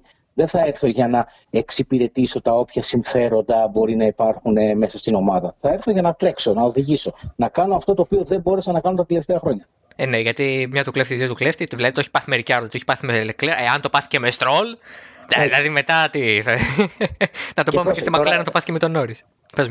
Ανέφερες και τρία ονόματα κατά τα οποία. Ε, Επίσης, δεν θέλω να, δεν, θέλω να ακούσω προσβλητικό σε καμία περίπτωση. Δεν μπαίνουν στο ίδιο ζύγι. Δηλαδή δεν είναι ο ίδιο οδηγή. Ο... Ο... Ε, μεταξύ τους εννοείς.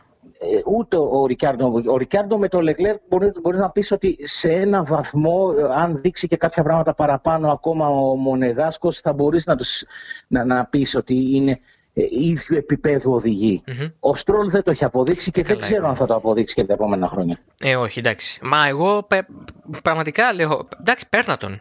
Παίρνα τον. Δηλαδή, ναι είσαι το μονοθέσιο που υποτίθεται ότι κάναμε όλο αυτό το σούσουρο, δηλαδή η Racing Point ξεκινάει τη χρονιά. Ο, η κλεμμένη Mercedes θα, θα ναι. διαλύσει το midfield, κάτσε μην είναι και δεύτερη ομάδα. Και τελειώνει τη σεζόν τέταρτη. Ο Στρόλ δεν πάει να περάσει το Φέτελ με χειρότερα ελαστικά ο Φέτελ και το χειρότερο κινητήρα στο, στο grid. Δηλαδή, μια εικόνα λίγο περίεργη. Πιστεύω ότι ο Φέτελ ναι. του χρόνου. Ε, υπάρχει ερώτηση από τον Γιώργο, ο οποίος λέει τι πιστεύουμε για τη συνεργασία Φέτελ Aston Martin. Εγώ θα βάλω στην κουβέντα και θέλω την άποψή σου ότι το Φέτελ Aston Martin θα είναι καλύτερο από το Φέτελ Ferrari. Όχι από άποψη επιτυχιών, από άποψη σχέσης ενδεχομένως, γιατί και ο Φέτελ πια είναι σε μια ηλικία που δεν προλαβαίνει να πάρει πέντε τίτλους. αν πάρει έναν, θα είναι ήδη θαύμα με μια εταιρεία που στην πραγματικότητα είναι ε, η και καλυμμένη Force India Racing Point, γιατί αυτό είναι η Aston Martin, δεν αλλάζει κάτι, και μια αξιοσχηρή ροή χρημάτων. Αλλά από την άλλη, το βασικό για το Φέτελ νομίζω είναι απλά να αποδείξει και στον εαυτό του αλλά και στον κόσμο ότι κοιτάξτε δεν ξέχασα. Εγώ ε, δεν πήρα τέσσερα από τα θέματα και 50 κάτι νίκες γιατί κάποιος μου τις έδωσε. Ορθότατο, ορθότατο όπως το τοποθετείς διότι ο Φέτελ νομίζω, ταπεινή μου άποψη, ψάχνει ένα κίνητρο. Δεν είχε κίνητρο, το, το, φέτος δεν είχε καθόλου. Αλλά νομίζω ότι είχε αρχίσει από πέρσι να μην έχει τόσο έντονο Και ψάχνει ένα κίνητρο, του δίνεται η ευκαιρία σε μια ομάδα η οποία κάνει στοχευμένες κινήσεις δεν είναι μόνο τα χρήματα τα οποία κάνουν τη διαφορά, διότι ναι μεν δεν έχει τη δυνατότητα η Άστον Μάρτιν να δώσει ένα καλό συμβόλαιο και να δελεάσει τον Φέτελ να πάει εκεί, αλλά μιλάμε για μια ομάδα η οποία κάνει κινήσεις όπως πρέπει. Τελευταία του Ματ Μπίσοπ, ένας άνθρωπος τον οποίο φιλοξένησες πριν από μερικές εβδομάδες, mm-hmm. ένας κύριος του, της Φόρμουλα 1, της επικοινωνίας και νομίζω ότι η τοποθέτησή του, η επιλογή του και η τοποθέτησή του στη συγκεκριμένη θέση στην ομάδα είναι ιδανική. Διότι του χρόνου, κακά τα ψέματα, θα πέσει πολύ βάρος στην επικοινωνία της Αστον Μάρτιν. Δεν θα είναι όπως τώρα. Και φέτος τους έπεσε αρκετό βάρος, διότι ίσως κανείς δεν περίμενε ότι η ομάδα θα είχε την εικόνα που είχε, ε, την θετική εικόνα που είχε την σεζόν που ολοκληρώθηκε. Όμως ε, του χρόνου με Φέτελ με Στρόλ, με το, τη μεταξύ τους συνεργασία, επικοινωνία, με τον πύχη να έχει ανέβει ψηλά, θέλει πολύ λεπτούς χειρισμούς η επικοινωνία τους. Η αλήθεια είναι πως ε, η Άστον Μάρτιν πάει να κάνει, ε, ο Λόρεν Στρόλ πάει να κάνει, μια, μια ομάδα η οποία θα έχει μέλλον. Δηλαδή ο Φέτελ ναι. πιστεύω είναι το πρώτο μεγάλο όνομα που κυνήγησε και κατάφερε να πάρει. Ε, δεν θα Ήταν διαθέσιμο. Ναι, ακριβώς. Δεν θα εκπλαγώ εάν το επόμενο μεγάλο όνομα της Φόρμουλα 1, όποιο και αν είναι αυτό, αν βρεθεί η ευκαιρία, δεν θα πάει εκεί. Δηλαδή αυτή η ομάδα προσπαθεί να κάνει μεγάλα πράγματα. Ο Στρόλ έχει μεγάλο πλάνο. Ε... Κάπως έτσι δεν ξεκίνησε η Red Bull πριν από μια μισή δεκαετία. Ξέρεις τι, πολύ σωστή σκέψη, γιατί την είχα και εγώ ως ένα βαθμό, απλά τα μεγέθη είναι άλλα. Δηλαδή η Red Bull δεν ναι. ξέρει τι έχει. Ναι, ναι, τα μεγέθη είναι άλλα, τα μεγέθη είναι άλλα. Αλλά και η Red Bull πήρε τον Κούλθαρντ. Ναι. Ε, μπήκε σε μια διαδικασία να κυνηγήσει ένα από τα πολύ hot ονόματα εκείνης της εποχής. Έχτιζε σιγά σιγά. Ε, πήρε τον Νιούι. Πήρε τον Νιούι, ναι. Ε, εμπιστεύτηκε το Χόρνερ. Ένα δικό της, έναν άνθρωπο ο οποίος ακόμα και σήμερα είναι στην ομάδα. Ε, και... 35 χρονών όταν ανέλαβε. Βέβαια, ο πιο νέος team principal ε, μέχρι τότε στην ιστορία της Φόρμουλα 1. Όχι. Team principal... Θα όχι. Σε... Όχι, υπάρχει άλλος mm. ένας τουλάχιστον και είναι ο, Ντιμοντετζέμολο, ο οποίος 28 χρονών πήρε τίτλο με το Λάουντα το 75. Το 74 μάλλον. Ε, Σωστό. Όχι, το 75 ναι, το 76 το πήρε το 77 ο Λάουντα. Το, το 74, 27 ετών ο Ντιμοντετζέμολο, τον εμπιστεύεται ο Έντζο, του δίνει τα κλειδιά και του λέει κάνω ομάδα. Δηλαδή αυτό. Μετά είναι ο Χόρνερ σε ηλικία. Γιατί όλοι οι άλλοι ε, μπορούμε και εμπειρικά ακόμα να σκεφτούμε ότι από τις μεγάλες ομάδες ε, πάντα ήταν πάνω από τα 40. Ακόμα και ο Ντένις τη δεκαετία του 80 ήταν γύρω στα 35-36 και πάλι ήταν εκείνος που είχε την ομάδα. Δεν είναι ότι ήταν και αφεντικό κανένας άλλο από πάνω του. Έτσι, και ειδικά οπότε, ο ναι. Χόρνερ λες ότι ήταν και ένας άνθρωπος που έπρεπε ξαφνικά να διαχειριστεί και μια κατάσταση πολύ ιδιαίτερη. Διότι τα ε, λεφτά, όπως είπες, ε, έρεαν άφθονα και εξακολουθούν να ρέουν άφθονα ε, εκεί. Ε, είναι αυτό που λένε οι Άγγλοι money is no objection ε, αλλά ε, δεν είναι εύκολο να διαχειρίζεσαι τα λεφτά ακόμα και ενός ανθρώπου που όπως είπες δεν ξέρει τι έχει όπως ο Ντίτριχ Μάτεσιτς ναι, ναι. και να, να φέρνεις αποτελέσματα, να τους έχεις όλους ικανοποιημένους να αναδεικνύεις νέα ταλέντα, να φέρνεις νέους οδηγούς, να είσαι ανταγωνιστικός να πείθεις τον Νιούι ακόμα και στις δύσκολες χρονιές να παραμείνει θέλει μαεστρία, θέλει κίνητρα. Να έχεις και την ε, και την ε, κυρία πώς πάει στο σπίτι να σε περιμένει. Εντάξει. Πώς, για πόσο, είσαι Spice Girl για πάντα; Πώς, για πόσο είσαι; Μετά από ένα σημείο γίνεσαι και μητέρα, γίνεσαι και σύζυγος, εντάξει. ναι, εντάξει. Και, και καταλαβαίνεις ότι εδώ είναι εντυπωσιακό αυτό γιατί πώς ο ένας σέβεται την καριέρα και την πορεία του άλλου. Και του άλλου, ναι. Δεν, δεν έχουν πάει ποτέ να μπλεχτούν ο ένας στα πόδια του άλλου, να κερδίσουν κάτι ο ένας από τη δημοφιλία του άλλου σε αυτή την οικογένεια. Όχι, πράγματι και είναι και ε, στην περίπτωση, ε, αν συνεχίσουμε και τον παραλληλισμό Aston Martin Red Bull, ε, mm-hmm. εντάξει, το Lorenzo δεν είναι κανένας ε, φτωχούλης του Θεού. δεν είναι ότι με το ζόρι τα βγάζει, δεν είναι ότι έχει μπει στην αναστολή στο οργάνι. μια χαρά είναι ο άνθρωπος. είναι ο. Δέκατος του Καναδά. Ναι. Έτσι. Είχε πάρει παλιό μονοθέσιο της Williams, το είχε αγοράσει για να πηγαίνει ο γιος του και να κάνει δοκιμές όλες τις πίστες. Να μην μπει στη Φόρμουλα 1, μην μπει στη Φόρμουλα 1 χωρίς να ξέρει το παιδί πώς να συμπεριφερθεί με ένα κανονικό μονοθέσιο Φόρμουλα 1 στις πίστες. Αυτό δηλαδή. Εντάξει. Απλά ναι, ο Μάτεσιτ, ε, η Red Bull δεν βγάζει οικονομικά στοιχεία, αλλά επειδή δεν είναι publicly listed εταιρεία, δεν έχει μετοχές. Ε, mm-hmm. Είναι ιδιοκτησία κατά πλειοψηφία του Μάτεσιτ και υπάρχουν και κάποιοι Ταϊλανδοί μέσα. Ε, και ο Μάτεσιτς έχει, το net worth του είναι γύρω στα 7 δις. Δηλαδή Κάποιοι, κάποιοι Ταϊλανδοί και ο Αλεξάνδρ Άλμπουν. Κάποιοι Ταϊλανδοί και ο Αλεξάνδρ Άλμπουν. Μάλιστα, ε, το ρεπορτάζ του Τετ Κράβιτ που ανα, αναπαρι, αναπαράχθη συγγνώμη, χθες και από μένα και από πάρα πολλούς συναδέλφους, εκτός από τους Άγγλους. Οι Άγγλοι δεν το ξέρουν, σαν μην έγινε ποτέ. Ε, γιατί είναι ο Κράβιτ, γι' αυτό. Γιατί είναι ο Κράβιτ. Όλοι το ξέρουμε, ναι, οι Άγγλοι θα το μάθουν. Α, αλήθεια, ο Πέρι ο Πέρεθι με Red Bull Sopa. Τώρα το μάθαμε. Ε, έτσι. αυτό που είπε και ο Κράβιτ ήταν και το είχαμε ακούσει και από άλλους ε, ε, του διεθνούς, ε, των διεθνών media, διεθνών media ε, ήταν ότι ο Μάτεσιτ ακριβώς επειδή εμπλέκεται και οι Ταϊλανδοί, εμπλέκονται και οι Ταϊλανδοί στο, στη Red Bull, ήθελε τον Άλμπο να συνεχίσει. Ε, τελικά δεν του, δεν του έκατσε. Αλλά για να κλείσουμε το Aston Martin Vettel και να πάμε στη Red Bull, γιατί είναι ωραίο θέμα. Ε, έχω την άποψη και την εντύπωση και μακάρι να επιβεβαιωθώ ότι η Aston Martin μπορεί να γίνει ο τρίτος πόλος. Δηλαδή, αυτή τη στιγμή έχουμε δύο μεγάλους πόλους. Έχουμε τη Mercedes και τη Ferrari και τη Red Bull ναι. στα καλά της η Ferrari. Έτσι. Α πούμε ότι ναι. η Ferrari δεν έχει αυτό το στάτου. Δεν μπορεί να πιστέψει ότι η Ferrari του χρόνου δεν θα ανέβει κάπως. Ναι, ε, συμφωνώ. κάτι θα γίνει. Δεν θα είναι έκτη. Δεν θα είναι έκτη. δεν γίνεται. Ε, όχι, άμα πάει πιο κάτω από έκτη, τελείωσε. Κλείστε το. Δηλαδή... Βέβαια, το, το, ίδιο μπορεί να κάναμε ως κουβέντα, την ίδια κουβέντα να κάναμε μερικά χρόνια για τη Williams και έκανε τη χειρότερη σεζόν της ιστορίας της με μηδέν βαθμούς. Αλλά πάμε παρακάτω. Ναι, εντάξει, άσε. Α μην είμαστε τόσο πεσημιστές. Α πάμε με το σενάριο ότι η Ferrari τέλος πάντων κάτι καλύτερα.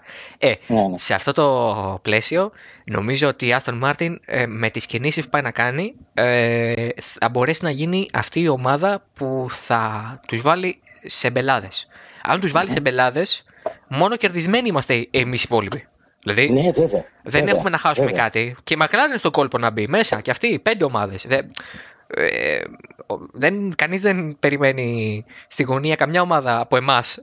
Και, και, και η Αλπίν να μπει στο κόλπο. Και μακάρι να, οι Αμερικάνοι να, να κάνουν και τη Williams να ξαναξυπνήσει και να γίνει η παλιά κρατεά Williams και να έχουμε ε, και 6 και 7 ομάδες. Μεγαλύτερη ευτυχία νομίζω δεν θα υπάρχει ε, καλά είναι. από το να, έχουμε, να έχουμε 7 ομάδες να διεκδικούν νίκες στο παγκόσμιο πρωτάθλημα. Είναι, θα είναι εντυπωσιακό πιστεύω.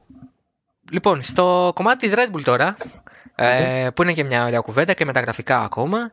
Μια χρονιά η οποία ξεκίνησε κάπως περίεργα παρά το ότι ο Χόρνερ είχε πει ότι είμαστε πιο προετοιμασμένοι από ποτέ και ότι πάμε, μπαίνουμε δυνατά στη σεζόν. Ε, η σεζόν ξεκίνησε με ένα μονοθέσιο αρκετά σταθέ. Ε, το είδαμε και στις σημερινές δοκιμές, το διαπιστώσαμε και στην Αυστρία. Ε, πήραν βέβαια μια νίκη προς την αρχή της χρονιάς στο Silverstone. Ε, αλλά νομίζω ότι γενικά η χρονιά της Red Bull άρχισε να φτιάχνει μετά τα μισά και εντάξει νομίζω απογειώθηκε με την νίκη στο Abu Dhabi. Δηλαδή η Red Bull πάλι βελτιώθηκε μέσα στη χρονιά ε, δυστυχώς προς όφελος της Mercedes η οποία δεν είχε σχετικά καμία αντίσταση από ένα σημείο. Ε, μάλλον από, στην αρχή της σεζόν και μέχρι ένα σημείο δεν, δεν, δεν υπήρχε κάτι να την ναι. αμφισβητήσει. Έπρεπε να σκάσει ένα ναι. λάστιχο για να δούμε ε, άλλα πράγματα. Ε, νομίζω ότι η Red Bull όμως είναι σε καλό δρόμο και παρά το ότι ξέρει ότι η Honda θα φύγει. Ε, είναι, είναι γεγονός αυτό. Νομίζω δεν επιτρέπεται αμφισβήτησης και ε, νομίζω επίσης ότι πιο χαρακτηριστικό από το ό,τι λέγεται από τους ανθρώπους της Mercedes τις τελευταίες ε, εβδομάδες, ίσως και κοντεύουν δύο μήνες, για τη Red Bull δεν είναι τυχαίο. Ε, δηλαδή, μιλάμε τώρα για δηλώσεις και του Χάμιλτον και του Βόλφ και του Μπότας ότι τους βλέπουμε, είναι γρήγοροι, δεν μπορούσαμε να κάνουμε τίποτα για να τους κερδίσουμε, προσπαθήσαμε τα πάντα. Ακόμα ίσως και με κινητήρες ρυθμισμένους κάποιες φορές ε, λίγο πιο χαμηλά, όπως ε, πολύ σωστά μας είχε επισημάνει και όλας με την καταλητική σου παρέμβαση κατά τη διάρκεια της μετάδοσης προχθές. Πότε; οι άνθρωποι της Mercedes. Ναι. Όχι εγώ. Ο Δημήτρης ο Βούρδας. Ναι, ναι, ο Δημήτρης, απλά μας έστειλε και το, το μήνυμα μας είχες, ε, νομίζω μου είχες στείλει και εσύ ένα μήνυμα το Σάββατο ότι είναι πιο χαμηλά. Ναι, νομίζω ναι. Νομίζω, ναι. Τρέξουν λίγο πιο χαμηλά τους κινητήρες στην Mercedes. Πάντως η αλήθεια είναι πως ε, το έβλεπαν. Το έβλεπαν, ε, δεν έκαναν τίποτα, δεν το πιστεύω. Η, η Mercedes νομίζω ότι ε, ξέρει, απλά είχε επικυρωθεί στο, στο 21.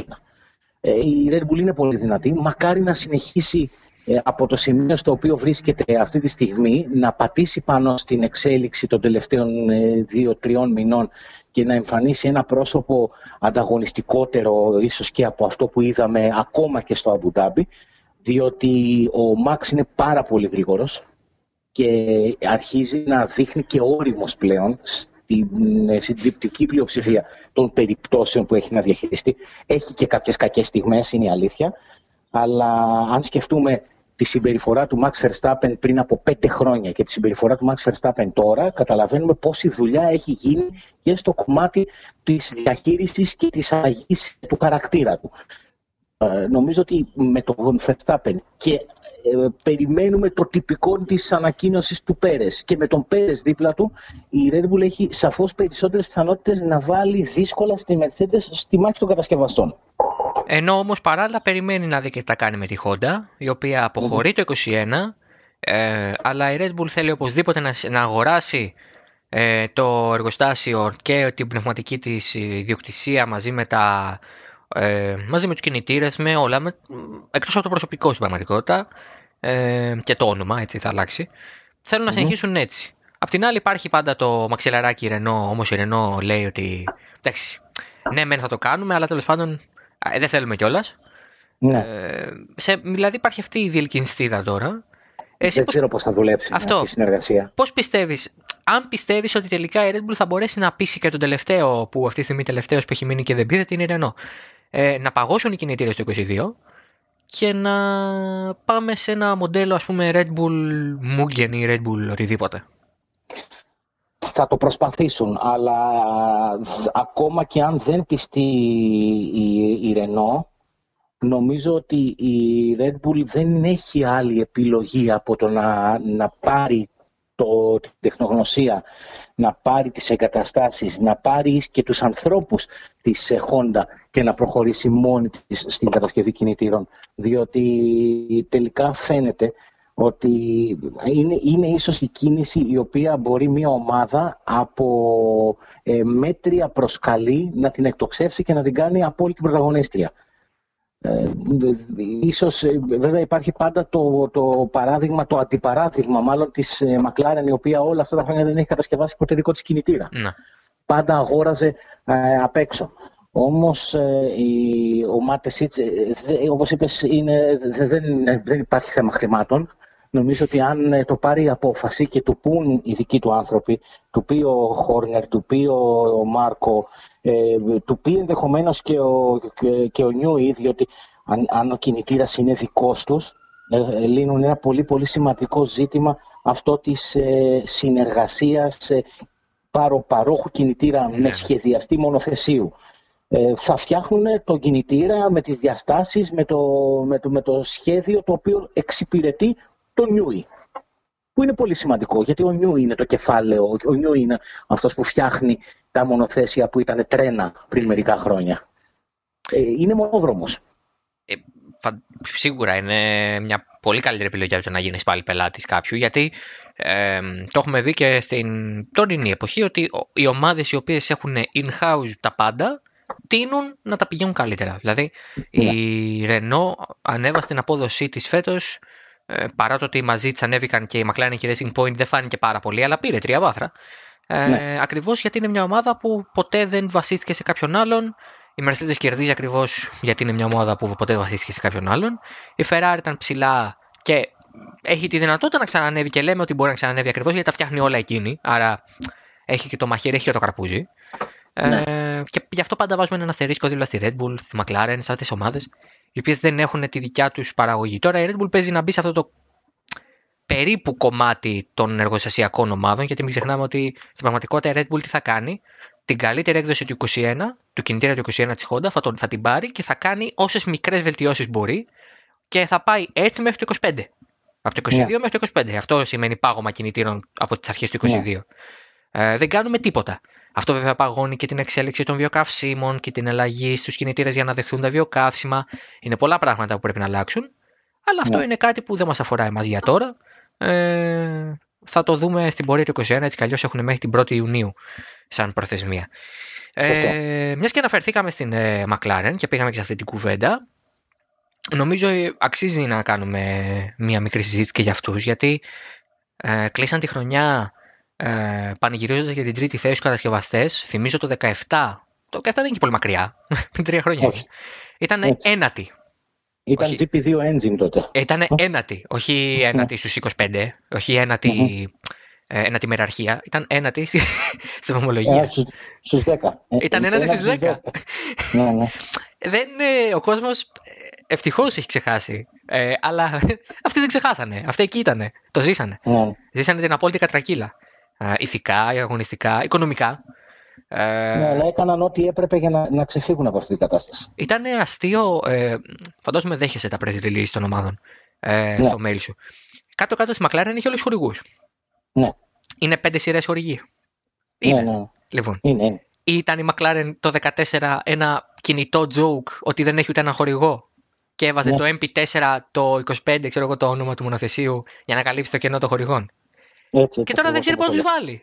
Έχει... Τώρα δεν ξέρει πού να τους βάλει. Έχει, καταρχάς πέρα από το ότι έχασε μόνο την Πετρόμπρας και αυτό γιατί μπήκε ο Μπολσονάρο στη μέση και το κόψε, έχει, πάρει, mm-hmm. έχει φέρει την Coca-Cola για πρώτη φορά στη Φόρμουλα 1. Δεν ήξερα να έρθει Coca-Cola στη Φόρμουλα 1. Σωστά. Την Gulf ξανά που είναι ιστορικότατη συνεργασία. Έπαιρνε λεφτά από τη Renault για να έρθει το κινητήρα. Έπαιρνε λεφτά, ε, συγγνώμη, ε, παίρνει λεφτά από τον Νόρι γιατί ο Νόρι είναι όχι ακριβώς pay driver, αλλά ο πατέρας του είναι από τους πλουσιότερους ανθρώπους στην Αγγλία. Ε, έχει από το πιο μικρό μέχρι το πιο μεγάλο χορηγό να φαίνεται. Έχει δικιά της ομάδα στο IndyCar. Δηλαδή δεν έχουμε καταλάβει ότι η McLaren περνάει την καλύτερη σύγχρονη περίοδο της στη μετά Dennis εποχή. Έτσι, ακριβώς. Γιατί, γιατί έκαναν στοχευμένες κινήσεις και ε, εμπιστεύτηκαν το μέλλον της ομάδας στους κατάλληλους ανθρώπους. Δηλαδή, ε, και εγώ όταν είδα τον Ζακ Μπράουν, λέω ο Ζακ Μπράουν ήταν ένας οδηγός ο οποίος έκανε μια καριέρα ούτε τίποτα extraordinaire ως καριέρα, μια, μια κανονική καριέρα ενός Αμερικανού οδηγού αγώνων. Ε, μετά όμως όταν πήραν το Ζάιντλ και όταν είδαμε και μάθαμε ότι τα δύο πρώτα πράγματα που ζήτησε ο Ζάιντλ ήταν ε, κινητήρα από τη Mercedes και αναβάθμιση της αεροδυναμικής σύραγγας, νομίζω Δημήτρη ότι όλοι μας όσοι παρακολουθούμε αυτό το σπορ καταλάβαμε ότι εκεί πέρα μέσα τίποτα δεν λειτουργεί τυχαία πλέον. Υπάρχει πλάνο και το ακολουθούν πιστά. Ακριβώς, γιατί ε, πήραν την, τη, τη δύσκολη απόφαση στην πραγματικότητα να εκδιώξουν τον Ντένις κάποια στιγμή. Ε, ναι. Είναι σαν να λέμε ο Έντζο Φεράρι φεύγει τη Φεράρι. Ε, ναι. Ο Ντένις, λοιπόν, η καρδιά της McLaren είναι επί μια 35 ετία περίπου, από το 80 μέχρι το 2015-2016. Ξαφνικά πουθενά. Τον αναγκάσαν να πουλήσει μετοχές του, τον στείλανε σπίτι του με μια. εντάξει, όχι, δυο λεπτά καταφέρουν τη κληρονομιά πλέον και όλα καλά. Αλλά το, το κάναν αυτό και μετά, εντάξει, πέρασαν λίγο περίεργα με το Πουγέ και όλα αυτά. Ευτυχώς όμως ο Μπράουν κατάλαβε ότι το Πουγέ δεν κάνει για αυτό που είχε στο μυαλό του ο ίδιος και πειθει τον άνθρωπο ο οποίος μπορεί ο κόσμος να μην το ξέρει ή τέλος πάντων να μην το έχουμε επικοινωνήσει και εμείς σωστά. Ο Σάιτλ είχε, έχει ξανααναμορφώσει ομάδα. Είχε πάει στην Πόρσε στις αρχές του προγράμματός της στο Λέμαν, στους αγώνες αντοχής. Στο WEC, ναι. Και την έκανε από ομάδα που την κέρδιζε για πλάκα η Audi το εργοστάσιό της. Ναι, ναι. Την έκανε τρεις φορές πρωταθλητρία, τρεις φορές νικήτρια στο Λεμάν. Απίστευτα πράγματα δεν είναι τυχαίος άνθρωπος ο Αντρέας Ζάιντλ. Είναι ένας άνθρωπος με πολύ μεγάλη εμπειρία. Μπορεί ξέρεις, να τον βλέπεις έτσι ε, ήρεμο, πράο κλπ. Έχει μεγάλη εμπειρία και έχει ε, διαχειριστεί, όπως πολύ σωστά είπες, δύσκολες καταστάσεις. Και νομίζω ότι στα χέρια του, με τη συνεργασία των, ε, των, του Μπράουν ε, με την, ε, πολύ, ε, με τη νέα αλλαγή που επίκειται στα μετοχικά και την εισρωή που είναι πολύ σημαντικό διότι η McLaren ήταν από τις ομάδες που αντιμετώπισαν τεράστιο πρόβλημα βιωσιμότητας στην κρίση, στη, στην καραντίνα την πρώτη και χρειάστηκε μια πολύ γενναία οικονομική ένεση από τον Μπαχρέιν για να μπορέσει να, να επιβιώσει υπό αυτές τις συνθήκες. νομίζω ότι το μέλλον είναι πολύ λαμπρό για την McLaren. Ε, γιατί έχουμε μια ερώτηση για την ε, McLaren και την αλλαγή της στην, ε, πηγαίνοντας στους κινητήρες Mercedes ε, και ότι θα ξοδέψει όλα τα token ανάπτυξης στο να κουμπώσει σωστά στο πίσω μέρος ο κινητήρας γιατί άλλος ο κινητήρας Mercedes, άλλος Citroën, άλλα τα σημεία ναι. επαφής, άλλο, άλλες προδιαγραφές ε, και διαστάσεις, είναι διαφορετική κατάσταση και ότι θα ξοδέψουν όλα τα token εκεί. Τι ναι. περιμένουμε λοιπόν από τη McLaren; Με τη νέα σεζόν, τι πιστεύεις ότι θα γίνει, θα άνοδος, κάθοδος, στασιμότητα; Άνοδος, άνοδος. Ε, πιστεύω ξεκάθαρα ότι θα είναι ανωδική η πορεία. Πιστεύω ότι θα βοηθήσει και η, η ανεβασμένη ψυχολογία από την παρουσία του, του Ντάνιελ Ρικιάρντο εκεί. Ε, δεν θεωρώ ότι αυτή τη στιγμή και όπως προανέφερα με την εισρωή και άλλων χρημάτων στην ομάδα ε, υπάρχει κάποιος που πρέπει να, είναι, να μην είναι αισιόδοξος για, την, ε, για τη McLaren. Αν συζητάγαμε για την οικονομική κατάσταση την έως τώρα χωρίς περαιτέρω βελτιώσεις κλπ. Θα σου έλεγα ότι okay, ας κρατήσουμε και μία πισινή γιατί μπορεί κάποια στιγμή να χρειαστεί να κάνουν διαχείριση οικονομική ε, για να μπορέσουν να ετοιμαστούν για το 2022. Όμως με τα χρήματα που φαίνεται ότι θα μπουν στο, στην ε, McLaren άμεσα, η εικόνα θα είναι πολύ διαφορετική και πιστεύω πως ε, θα είναι πολύ διαφορετική προς το καλύτερο. Μακάρι, εγώ δεν έχω ακόμα άποψη. Ε, περιμένω να δω τι, την πρώτη μέρα των δοκιμών. Δηλαδή, mm-hmm. πόσες φορές θα μείνουν. Αν μείνουν ναι. στην πίστα. Ναι. Αν μείνουν πολλές, ε, εντάξει. Ε, λίγο θα, θα κρατήσω μια πισινή. Προς το παρόν, ναι. επειδή πολλές φορές έχω προσπαθήσει να ερμηνεύσω καταστάσεις, ε, αυτή είναι μια από τις πιο δύσκολες, θεωρώ, γιατί η αλλαγή κινητήρα είναι περίεργη περίπτωση. Ο Ρικιάρντο είναι καινούριο ναι. οδηγός. Ε, δεν έχει ξαναδηγήσει τον κινητήρα κι αυτός. Ναι. Ε, ούτε ο Νόρι, αλλά ο Ρικιάρντο ακόμη περισσότερο. Μόνο Ρενό έχει τρέξει ο άνθρωπος. Mm-hmm. Ε, να το καλοσκεφτείς. Ε, οπότε θα έχει ενδιαφέρον να δούμε πώς θα πάει αυτό. Και σαν επιλογή ο Ρικιάρντο, θέλω την άποψή σου πολύ έτσι σύντομα και περιεκτικά. Είπες ότι θα είναι καλή επιλογή. Δηλαδή, ο Ρικιάρντο, το Ρικιάρντο Νόρις ότι θα είναι ένα δίδυμο που θα δουλέψει. Ναι, ναι, το, τον, τον πιστεύω πολύ τον Ντάνιελ Ρικάρντο.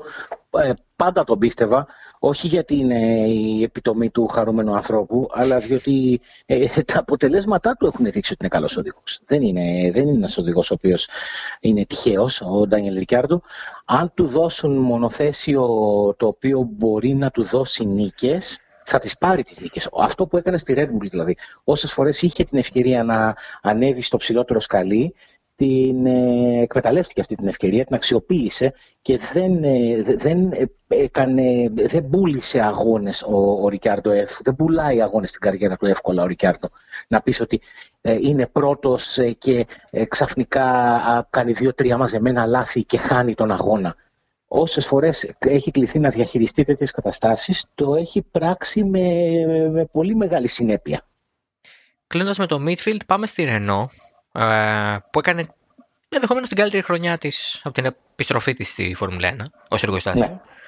Ε, με τον Ρικιάρντο δύο βάθρα, με τον Οκόν άλλο ένα. Σαν τον Μάικ Τάισον θα γίνει ο Σιρίλ Αμπιτεμπούλ από τα τατουάζ. Από τα τατουάζ. Ε, σαν φυλακισμένος του Γκαντάναμο, δεν ξέρω. Ε, εντάξει, δεν πήγανε όσο καλά θα Δηλαδή, ο Ρικιάρντο τώρα διάβαζα κάτι δηλώσεις ε, που βγήκανε μόλις. Νιώθει, λέει, fulfilled. Νιώθει ικανοποιημένος, γεμάτος. Με, ναι. με το ότι η Ρενό, φεύγοντας από τη Ρενό, η Ρενό είναι μια καλύτερη ομάδα. Αλλά δεν πήγε ναι. αυτό. Δηλαδή πήγε για να πάρει τίτλους. Και τώρα έρχεται και ένας Αλόνσο. για να συνεχίσει το... την καλή πορεία. Συμφωνώ. Έρχεται αυτό ο νέος οδηγός, ο, ο νέος Φερνάντο Αλόνσο, που για χάρη του άλλαξαν όλη τη φιλοσοφία των δοκιμών νέων πιλότων. Τους έκαναν δοκιμές πιλότων που την τελευταία διετία δεν έχουν οδηγήσει στη Φόρμουλα 1. Ε, κοίτα, η Ρενό τώρα ε, είναι και μερικές φορές κάποια πράγματα τα οποία μπορεί να τα γνωρίζουν μέσα οι ομάδες, δεν τα μαθαίνουμε ποτέ απ' έξω. Ε, ε, όταν κέρδισε ο Ρικιάρντο, όταν ανέβηκε για πρώτη φορά στο βάθρο φέτος, ε, όλοι άρχισαν να λένε και ο ίδιος το είπε ότι μου είχαν δώσει ένα πλάνο διετίας, ότι την επόμενη, τη, τη δεύτερη χρονιά θα είχαμε ανταγωνιστικό μονοθέσιο. Αφού στο είχαν δώσει αυτό το πλάνο, γιατί βιάστηκες να υπογράψεις στην Μακλάρεν. Μου πεις, γιατί όταν σου δίνει την ευκαιρία η Μακλάρεν να πας εκεί, δεν την αφήνεις την ευκαιρία να πάει αλλά, αλλά από την άλλη, όντως ήταν έτσι. Και αν ήταν όντως έτσι, ο Ρικάρντο πήγε στη Ρενό απλά και μόνο διότι η Red Bull ε, τον αντιμετώπισε ως νούμερο 2 πιλότο, δεν ασχολήθηκε εγκαίρως με το συμβόλαιό του και δεν του έδινε και τα λεφτά τα οποία έπαιρνε ο, ο Verstappen. Δεν μπορείς να βγάλεις απόλυτα άκρη με το ποια είναι η, η αλήθεια. Κάπου στη μέση είναι.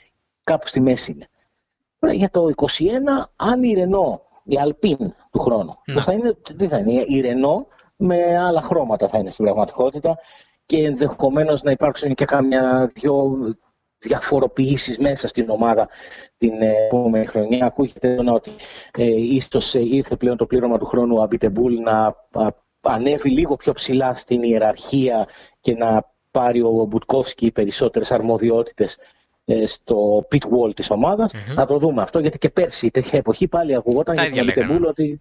Ναι, ναι. Για να δούμε. Ε, νομίζω ότι και η Ρενό ξεκινάει από ένα καλό σημείο, όμως ε, θα, περιμένω, θα περιμένω να δω ε, πόση θα είναι και η στήριξη της, ε, της εταιρείας στην ομάδα. Ε, διότι μην ξεχνάμε ότι μέσα στην, ε, στην κατάσταση αυτή της πανδημίας η Renault ήταν από τις εταιρείες οι, οι οποίες επλήγησαν αρκετά και χρειάστηκε να κάνουν και σημαντικές περικοπές προσωπικού σαν αυτοκινητοβιομηχανία για να μπορέσει να αντέξει αυτή την ε, κατάσταση. Επομένως δεν μπορεί από τη μία ας πούμε, να διώχνεις κόσμο στο εργοστάσιο ε, που φτιάχνεις τα αυτοκίνητα ε, τα εμπορικά σου και από την άλλη να σπρώχνεις λεφτά χωρίς τέλος στην, στη Φόρμουλα 1 χωρίς τέλος. Μέχρι το όριο του cost cap τέλος πάντων στη Φόρμουλα 1. Ναι, αλλά να συνεχίσεις να ξοδεύεις πολλά χωρίς να έχεις αντίκριμο. Δηλαδή... αυτό είναι το βασικότερο. Ότι ε, με ένα, δύο ή τρία ή πέντε ή δέκα βάθρα, αλλά χωρίς νίκη, νομίζω ότι θα είναι κανένας ικανοποιημένος ούτε στο Enstone, ούτε στα κεντρικά της, ε, της Renault ως εταιρεία, ως μητρική εταιρεία. Εντάξει, ναι, είναι περίεργη η συνθήκη για την Renault. Είναι το εργοστάσιο που ξεχνάμε ότι είναι εργοστάσιο. Δηλαδή είναι συνέχεια στο midfield. Θεωρούμε το βάθρο επιτυχία, λες και είναι η Alpha Tauri ή ξέρω εγώ, η Racing ναι. Point. Αλλά στην πραγματικότητα είναι το τρίτο εργοστάσιο της Formula 1 μετά τη Ferrari και την Mercedes. Επομένως, υπάρχουν απαιτήσεις και από μέσα υπάρχουν απαιτήσεις. Ο Απιντεπούλ mm-hmm. για κάποιο λόγο ανεβαίνει, θα γίνει ο επικεφαλής της Alpine. Δηλαδή κάποια πράγματα λίγο περίεργα. Δεν είναι ότι έχει πετύχει και κάτι ως επικεφαλής της ε, Renault F1. Αντιθέτως. Ναι. Αντιθέτως. Θα μπορούσε να πει κανείς ότι κιόλας. Ναι, έχει αποτύχει σε έναν βαθμό. Δηλαδή, αν τον βάλεις στην ίδια μοίρα με τον ε, Brown και τον Ζάιντλ, mm-hmm. δεν συγκρίνεται. Yeah. Οι, οι μεν αν βελτίωσαν ε, σημαντικά τη Μακλάρεν, ο δεν την έχει σταθερή τη Renault. ναι, αλλά την έχει σταθερά εκεί, στην πέμπτη θέση. σταθερά εκεί. Στα, σταθερά εκεί στο 4-5-6. Ε, ναι, και άμα είναι αυτό το ταβάνι του. Το δικό του ταβάνι ναι. εννοώ. Ε, μα αυτό είναι το πρόβλημα όμως. Πού είναι το δικό του ταβάνι και πότε στη Ρενό θα καταλάβουν ότι μπορεί ο συγκεκριμένος άνθρωπος να έχει ταβάνι. Διότι όταν βλέπεις ε, την ε, Racing Point, όταν βλέπεις τη McLaren, όταν ε, λογικά θα ξαναδείς τη Ferrari ναι. ε, την επόμενη χρονιά να σε περνούν. Ε, κάποια στιγμή πρέπει κάτι να, να κάνεις. Ναι, και ο Αλόνσο είναι και περίπτωση περίπτωση οδηγού να διαχειριστείς. Δηλαδή, ναι. χρειάζεται έναν άνθρωπο ε, μαφία ναι. εντός και εκτός εισαγωγικών. Ε, έναν να... Μπριατόρε θέλει. Ε, ε, δηλαδή, τέτοιο, τέτοιο στυλ άνθρωπο. Νο, νομίζω βασικά λειτουργεί ανάποδα. Ο Μπριατόρε έφτιαξε έναν οδηγό που μπορούσε μόνο εκείνος να διαχειριστεί. Δηλαδή, ναι. ο, εντάξει, ο Αλόνσο δεν γεννήθηκε καλό πλασματάκι και έγινε ξαφνικά υποχθόνια φιγούρα. Ε, το έχεις και λίγο μέσα σου το παρασκήνιο και λίγο την, ναι. τις ζυμώσεις. Δηλαδή αυτό είναι κάτι που μπορεί να είναι και στοιχείο του χαρακτήρα σου, και στην καθημερινή μας ζωή, ακόμα και στις δουλειές τη μας. Και, του κάτσε και στραβά η χρονιά στη Μακλάρεν το Αλόνσο, διότι εκεί που πήγε καβάλα στάλογο δύο φορές παγκόσμιος πρωταθλητής, είδε ότι αυτό που πολύ, πολύ παραστατικά περιέγραψες ότι ε, είμαι ένας άνθρωπος που δίνω βάση και στο παρασκήνιο και ξέρω πώς θα κινηθώ και λίγο υποχθόνια ενδεχομένως. Όπα, εδώ με στήσανε. Τι ναι, έγινε, ναι. ήρθε ο Πιτσυρικά και δεν με αντιμετωπίζουν ως παγκόσμιο πρωταθλητή και δύο φορές συνεχόμενα και ως τον άνθρωπο που γκρέμισε το Σουμάχερ από την παντοκρατορία του στη Φόρμουλα 1 κλπ. Ναι, ναι. Ε, και με αντιμετωπίζουν ως έναν πιλότο, έναν οδηγό. Ναι, ναι. Καλό, ικανό, έτσι και έτσι, αλλά δεν είσαι ούτε Βρετανός, πολύ σημαντικό, ναι. και δεν είσαι ούτε ο δικός μας, δικό μας παιδί. Ήρθες από τη Ρενό. Α, μπράβο. Ε, και ας ήξερε ότι θα πάει το 5. Πήραμε. Και ας ήξερε ότι θα πάει ναι. το 5. Και ας ήξερε ότι το Νοέμβριο του 5, το, το Γενάρη του 7 θα φοράει ασημή. Ε, η ναι. McLaren ε, είχε μια άλλη εικόνα για τα πράγματα. Ε, Οπότε ναι, ο Αλόνσο είναι μια περίεργη περίπτωση. Ε, θα πετύχει αυτό τώρα. Δηλαδή, θα, θα δούμε κάτι. Ε, έχω, έχω σοβαρές αμφιβολίες. Όχι διότι δεν εκτιμώ τον ε, οδηγό Φερνάντο Αλόνσο, τον εκτιμώ. Και θεωρώ ότι θα, θα βοηθήσει την επικοινωνία του σπορ ο, ο ερχομός του και πάλι στη Φόρμουλα 1, αρκεί και ο ίδιος να είναι έτοιμος να υπηρετήσει ένα τέτοιο πλάνο. Διότι αν ο Αλόνσο έχει γυρίσει στη Φόρμουλα 1 για να γκρινιάζει και αν ο Αλόνσο έχει γυρίσει στη Φόρμουλα 1 για να χάνει αγώνες γιατί ξαφνικά πρέπει να θα πάει στο Ίντι να τρέξει ή γιατί ξαφνικά θα πάει να. Όχι, το Ίντι θα το κάνει. Ναι, τώρα. Μπορεί ξαφνικά να το πούνε ότι ξέρεις κάτι. Ε, ε, εδώ, σου δίνουμε ε, το μονο, μονοθέσιο για να πάρεις νίκη στο Ίντι, να κάνεις το όνειρό σου πραγματικότητα. Ναι. Ε, ποτέ δεν ξέρεις με αυτούς. τι, τι, να σου πω, δεν ξέρω. πραγματικά δεν βγάζεις άκρη. Δηλαδή δεν δε, δε βγαίνει. Από ένα σημείο και μετά δεν βγαίνει άκρη. Ε, τι να σου πω, πιστεύω ότι αν το διαχειριστεί και ο ίδιος ο, ο Αλόνσο και τον βοηθήσει και η ομάδα, τότε ε, έχει, έχει πιθανότητες σοβαρές να πετύχει αυτή η συνεργασια Δηλαδή να βγει κάτι καλό, να βοηθήσει στην εικόνα της Αλπίν προς τα έξω. Ε, αγωνιστικά ε, θα σου απαντήσω με τον τρόπο με τον οποίο μου απάντησες νωρίτερα για τη Μακλάρεν. Θα περιμένω να τους δώσω τις χειμερινές δοκιμές, γιατί θέλω να δω σε ποιο επίπεδο βρίσκονται. Μου άρεσε που τον είδα ξανά στην πίστα με την ε, R25 ε, να, να κινείται στο Abu Dhabi, διότι έδειξε ακόμα και σε demo run ότι είναι γρήγορος. Ήταν 6 δευτερόλεπτα πιο γρήγορο, πιο αργός σε σχέση με τα σύγχρονα μονοθέσια. λογικό. Αλλά έχει αλλάξει η Φόρμουλα 1 και σίγουρα δεν πήγε και στο 100% γιατί είναι ένα παλιό μονοθέσιο το οποίο ε, δεν το οδηγεί κάθε μέρα. Μπορεί να έχει και 10, παραπάνω από 10 χρόνια να βρεθεί εκεί πέρα μέσα. 15 ακριβώς. 15 ακριβώς. Δηλαδή, πες τέλος πάντων ότι μπορεί κάποια στιγμή να έχει τη μία δυνατότητα να επισκεφτεί. Είναι, είναι σίγουρα είναι μια μισή δεκαετία. Δεν είναι. Όσο, όσο και να το ξέρεις, όσο και να είναι συνέχεια του σώματός σου, γιατί με αυτό πήρες παγκόσμιο πρωτάθλημα, ε, θέλεις ένα διάστημα Και ξέρεις ότι εκείνη την ώρα δεν είναι οι ιδιωτικές δοκιμές στο πολυκάρ που σε βλέπει όλος ο κόσμος. Ναι. Και περιμένει να σε δει όλος ο κόσμος. Περιμένει να σε ακούσει. Περιμένει, ε, βλέπεις τον Χάμιλτον να ακούει τον V10 και να σταματάει τις δηλώσεις του για να γυρίσει να ακούσει, να, να πει τι είναι αυτό το πράγμα. Δηλαδή, τι μελωδία, τι, τι, τι έρωτα είναι αυτός. Ε, που ο Χάμιλτον δεν πρόλαβε V10. Μπαίνει το 7 που έχουν πει ήδη 8 από το 6. Μπράβο. Και Μπράβο. αυτό κάτι του ξυπνάει νομίζω. Ναι, κάτι, κάτι όμορφο του, του έρχεται. Α, πάμε, φεύγουμε από το, από το 2020, πάμε στο 2021 πιο έντονα. Ε, πάμε στους rookies, για να κλείσουμε και το ναι. επεισόδιο. Ε, έχουμε τρεις. Ε, ξέρουμε δύο σίγουρα. Εντάξει, του Τσουνόντα είναι τυπικό το ζήτημα.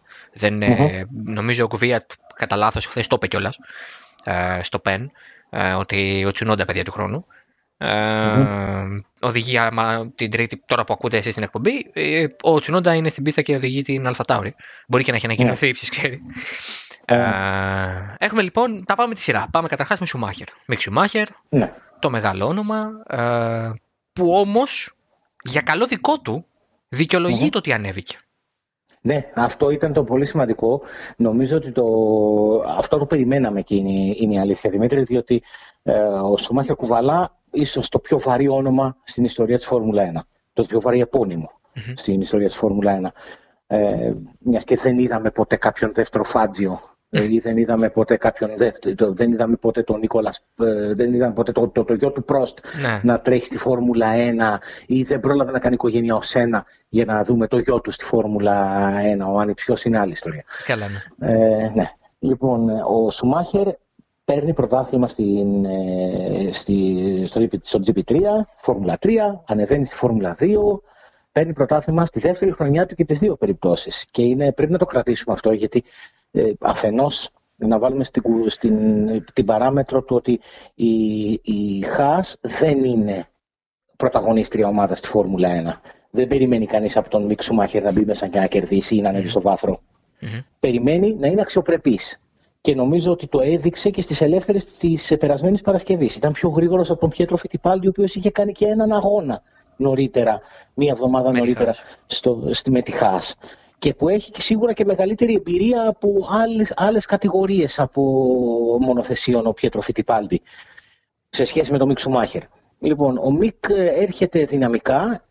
Νομίζω ότι θα έχει μια χρονιά αναγνωριστική πιο πολυ και σιγά σιγά μετά θα τον δούμε να, να κερδίζει έδαφος και να είναι, να είναι στους, πρωταγωνιστές, να, στις πρωταγωνιστές του midfield θα τον κατέτασα. Τουλάχιστον μέχρι να πάρει την ευκαιρία να βρεθεί σε μια ομάδα, ε, σε μια ομάδα τύπου Ferrari. Έτσι. Ναι, ναι. δεν θα μου κάνει εντύπωση αν του χρόνου κάνει αυτά που έκανε φέτος ο Ράσελ. Δηλαδή, όποτε θα του δίνεται η ευκαιρία, αν δηλαδή Χάς δεν κάνει τεράστια άλματα να είναι κλασικά στο midfield και παραμένει εκεί, παραμένει χαμηλά, να είναι ο πιλότος ο οποίος θα μπαίνει στο Q2. Εντάξει. Τώρα δεν ξέρω, δεν μπορώ να βάλω ένα όριο ή κάποιο είδους ε, προσδοκία στο Σουμάχερ. Γιατί ε, αφενός πρέπει να έχουμε στο μυαλό μας ότι όντως ο Σουμάχερ θέλει για κάποιο λόγο, αυτό δεν είναι πολύ καλό βέβαια, έναν ολόκληρο χρόνο να προσαρμοστεί στις νέες κατηγορίες που τρέχει. Ναι. Ε, αυτό είναι ένα περίεργο χαρακτηριστικό. Δηλαδή δεν, ναι. η Φόρμουλα 1 δεν σου χαρίζεται. Δεν έχεις ένα χρόνο. Έχεις έναν αγώνα, δύο αγώνες, άλλοι τρεις. Μετά αρχίζει ο ψήθυρος, το σούσουρο, το κάτσε μήπως και τα λοιπά. Οπότε, εγώ θα σου πω και το εξής. Αν χάσει από τον. Αν τελικά τρέξει ο Μαζέπιν, που θα τρέξει μάλλον. Ε, αν χάσει από τον Μαζέπιν το 21, εγώ δεν θα εκπλαγώ. Δεν θα πω, ναι. Ω, κοίτα να δεις. Γιατί θα περιμένω το 22 να του ρίξει τα αυτιά. Να σου το πω έτσι πολύ ναι. λέκα. Εγώ, ε, εγώ να σου πω την αλήθεια, Δημήτρη, δεν πιστεύω καν ότι θα χάσει από τον Μαζέπιν. Αλλά ε, ας, δεν θα το λέω χάσει. Γιατί... Όχι, θα χάσει επειδή ο ίδιος θα ρίξει τον εαυτό του. Επειδή ο ίδιος ναι, θα χρειαστεί χρόνο. Όχι ο Μαζεπίν καλύτερος. Ναι, γιατί ο, ο Μίξου Μάχερ κάνει ένα-ένα τα βήματα. Έτσι του έχουν πει να κάνει και έτσι κάνει. Έτσι του έχει πει, έτσι προφανώς του είχε πει ε, σε πολύ μικρότερη ηλικία πριν το ατύχημα ο πατέρας του, έτσι προφανώς συνεχίζει να του λέει η Ζαμπίνα Κέμ να κάνει. Ένα-ένα τα βήματα. Δεν κάνει άλματα στην καριέρα του, δεν μπαίνει μέσα ε, και, να, να, και να κινηθεί επικίνδυνα. Ναι, ναι. το είδαμε ας πούμε στους, ε, στους τελευταίους δύο διπλούς αγώνες του Μπαχρέιν ότι εκεί που χρειάστηκε ο Μίξου Μάχερ να σηκώσει το πόδι από τον Γκάζι για να μην θέσει σε κίνδυνο το διακύβευμα που ήταν η κατάκτηση του τίτλου, το έκανε. Ίσως άλλοι να μην το έκαναν. Ε, δεν, ξέρω, δεν ξέρω πώς θα λειτουργήσει αυτή η ισορροπία μέσα στη Χάς ανάμεσα στο, με δύο τόσο νέους, ε, τόσο άπειρους οδηγούς και πόσο το οδηγικό στυλ του Μαζέπιν που είναι σαφώς πιο επιθετικό σε σχέση, για να μην χρησιμοποιήσω ε, ε καμία... Στο ναι, όριο του επικίνδυνου θα έλεγα εγώ, αλλά... Ναι, ναι, γιατί το διάβασα που το έγραψες και συμφωνώ απόλυτα ότι είναι από τους πιλότους που μέχρι τώρα έχουν δείξει ότι δεν θα διστάσουν να κάνουν και το λίγο πιο παράτολμο ε, για να μπορέσουν να πάρουν αυτό το οποίο θέλουν. Ο Μίξ δεν το έχει κάνει αυτό μην ε, μπει στο τρυπάκι να το κάνει επειδή θα βλέπει το teammate του να συμπεριφέρεται με τέτοιο τρόπο και πόσο θα του τραβήξει λίγο τα γέμια ο Γκίντερ Στάινερ εκεί πέρα μέσα. Αυτό, μιας και είπες για το μαζεπιν καταρχάς να πούμε το εξής.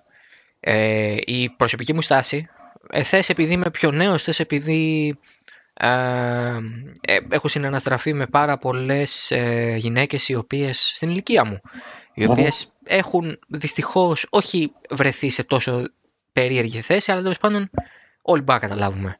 Τι ναι, ναι. περνάει μια γυναίκα στο δρόμο το βράδυ που περπατά, ναι, ναι. γίνοντα σπίτι της, μόνη. Ε, έχω ακούσει πράγματα και έχω ακούσει ιστορίες που αυτά τα συμβάντα όπως αυτό του Μαζέπιν με θορυβούν λίγο παραπάνω.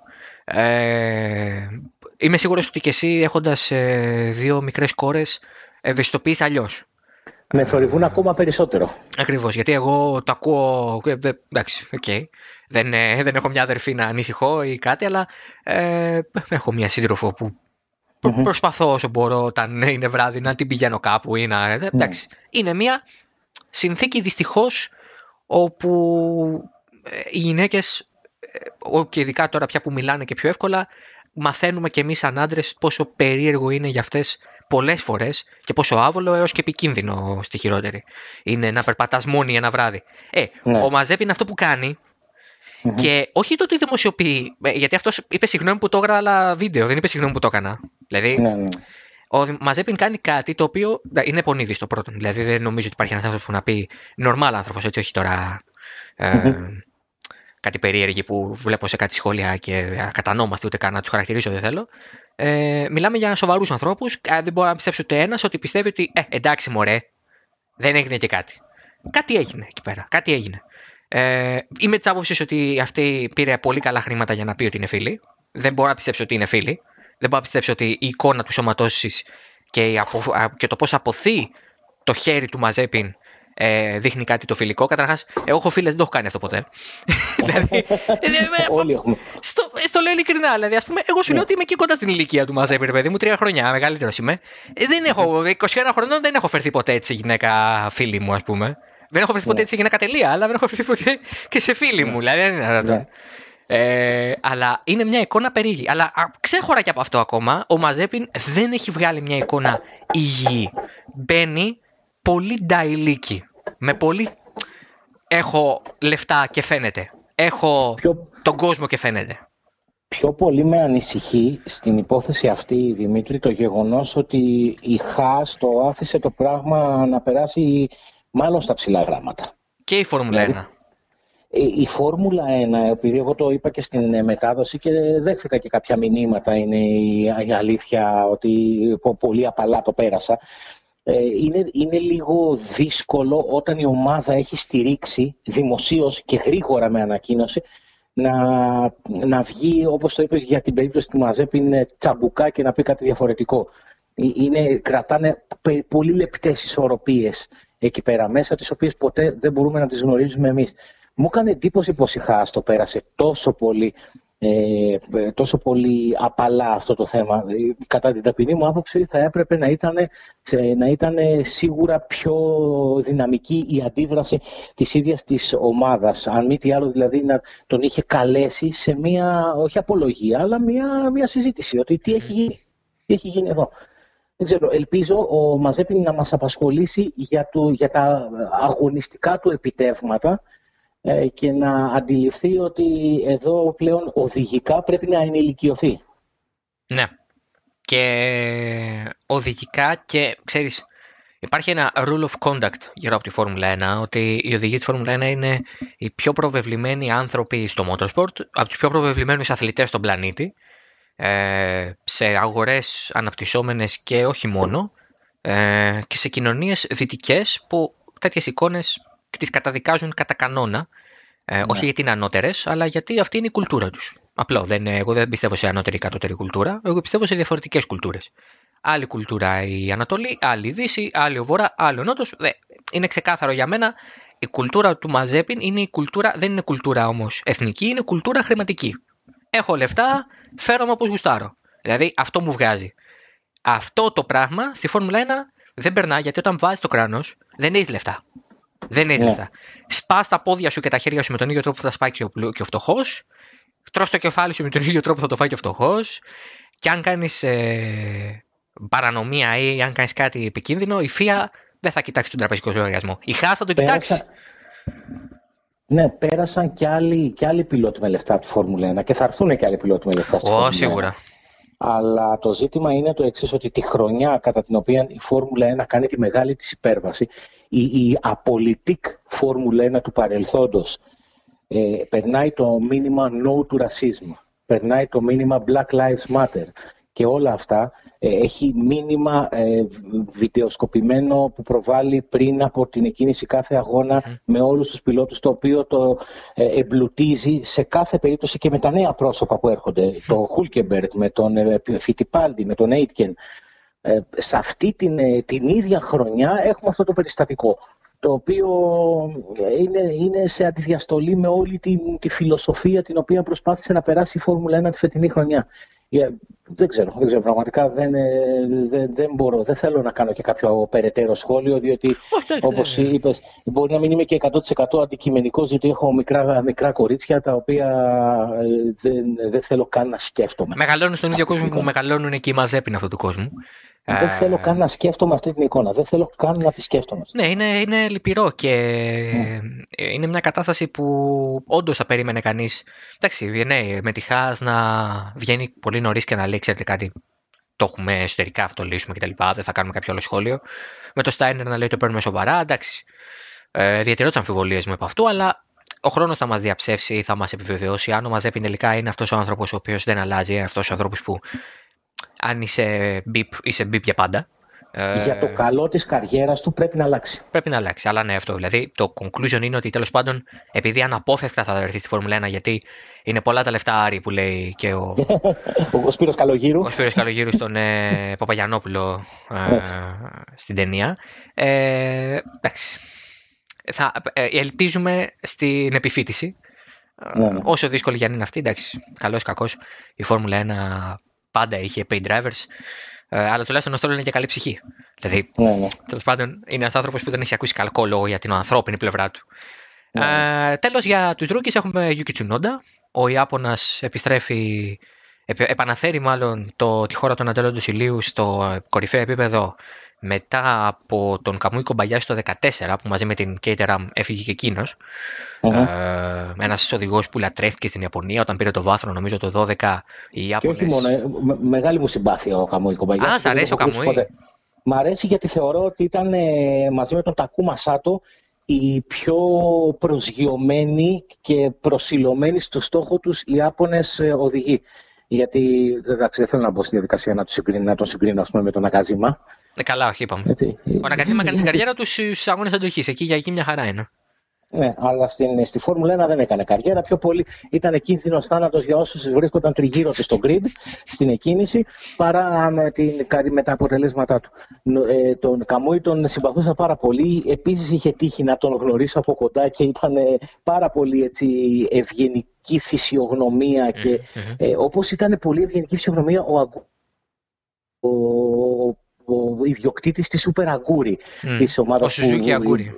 Ναι, ναι, ναι. Λοιπόν, ο, ήταν, πιστεύω ο Τσουνόντα ότι έχει πολύ έντονες επιρροές από το ευρωπαϊκό στυλ Για να είμαι απόλυτα ειλικρινής απέναντι και σε εσένα και σε όσους μας ακούν, στο δεύτερο μισό της σεζόν, όταν άρχισε να ακούγεται πιο έντονα το όνομά του, παρακολούθησα λίγο πιο επισταμένα τα εντός πίστας επιτεύγματά του και μου έκανε εντύπωση ότι είναι γρήγορος αλλά δεν είναι επικίνδυνος. Δεν είναι από τους πιλότους οι οποίοι θα ρισκάρουν χωρίς λόγο ε, ή θα προσπαθήσουν ε, να εξωθήσουν στα άκρα έναν αντίπαλό τους. Ε, έχει μια στόχευση και νομίζω ότι με τις ευλογίες και τις Honda μπορεί να, να είναι ανταγωνιστικός. Ε, το ευχόμαστε γιατί η Ιαπωνία είναι μια χώρα με τεράστια παράδοση. Ε, οδηγικά στη Φόρμουλα 1 δεν έχει κάτι σπουδαίο να επιδείξει, αλλά ε, είναι ένα εχέγγυο και για τη Honda ότι ξέρετε πιστεύουμε ε, σε σένα, ότι η Red Bull πιστεύει και εκείνη στον ίδιο και ο Μάρκο σε προσωπικό επίπεδο, μιας και είναι ο επικεφαλής στην πραγματικότητα της Αλφα στα οδηγικά. Ε, έχει, έχει κάτι να μας πει αυτό. Η ευχή μας είναι τουλάχιστον από τη στιγμή που είδαμε και μια Αλφα αρκετά ανταγωνιστική φέτος, έως και νικήτρια. αν ο Τσουνόντα είναι καλός και η Αλφα είναι σε καλό επίπεδο, νομίζω θα έχουμε πολύ ωραία δυναμική. Ο Γκάσλι είναι πια ο έμπειρος. Ε, θα είναι αυτός που θα τον πιάσει και θα του πει τι, θα, τι γίνεται. Ε, απ' την άλλη είναι αλλιώς να έχεις τον Γερμαν Μαρκό από πάνω σου. Να δούμε. Οι Ευρωπαίοι έχουν σπάσει. Θα σπάσουν και οι Ασιάτες, που συνήθως είναι μια κουλτούρα η Ιαπωνική, η οποία έχει πολύ πειθαρχία στο ναι. DNA της. Να δούμε αν Κοίτα, θα πειθαρχήσει κιόλας.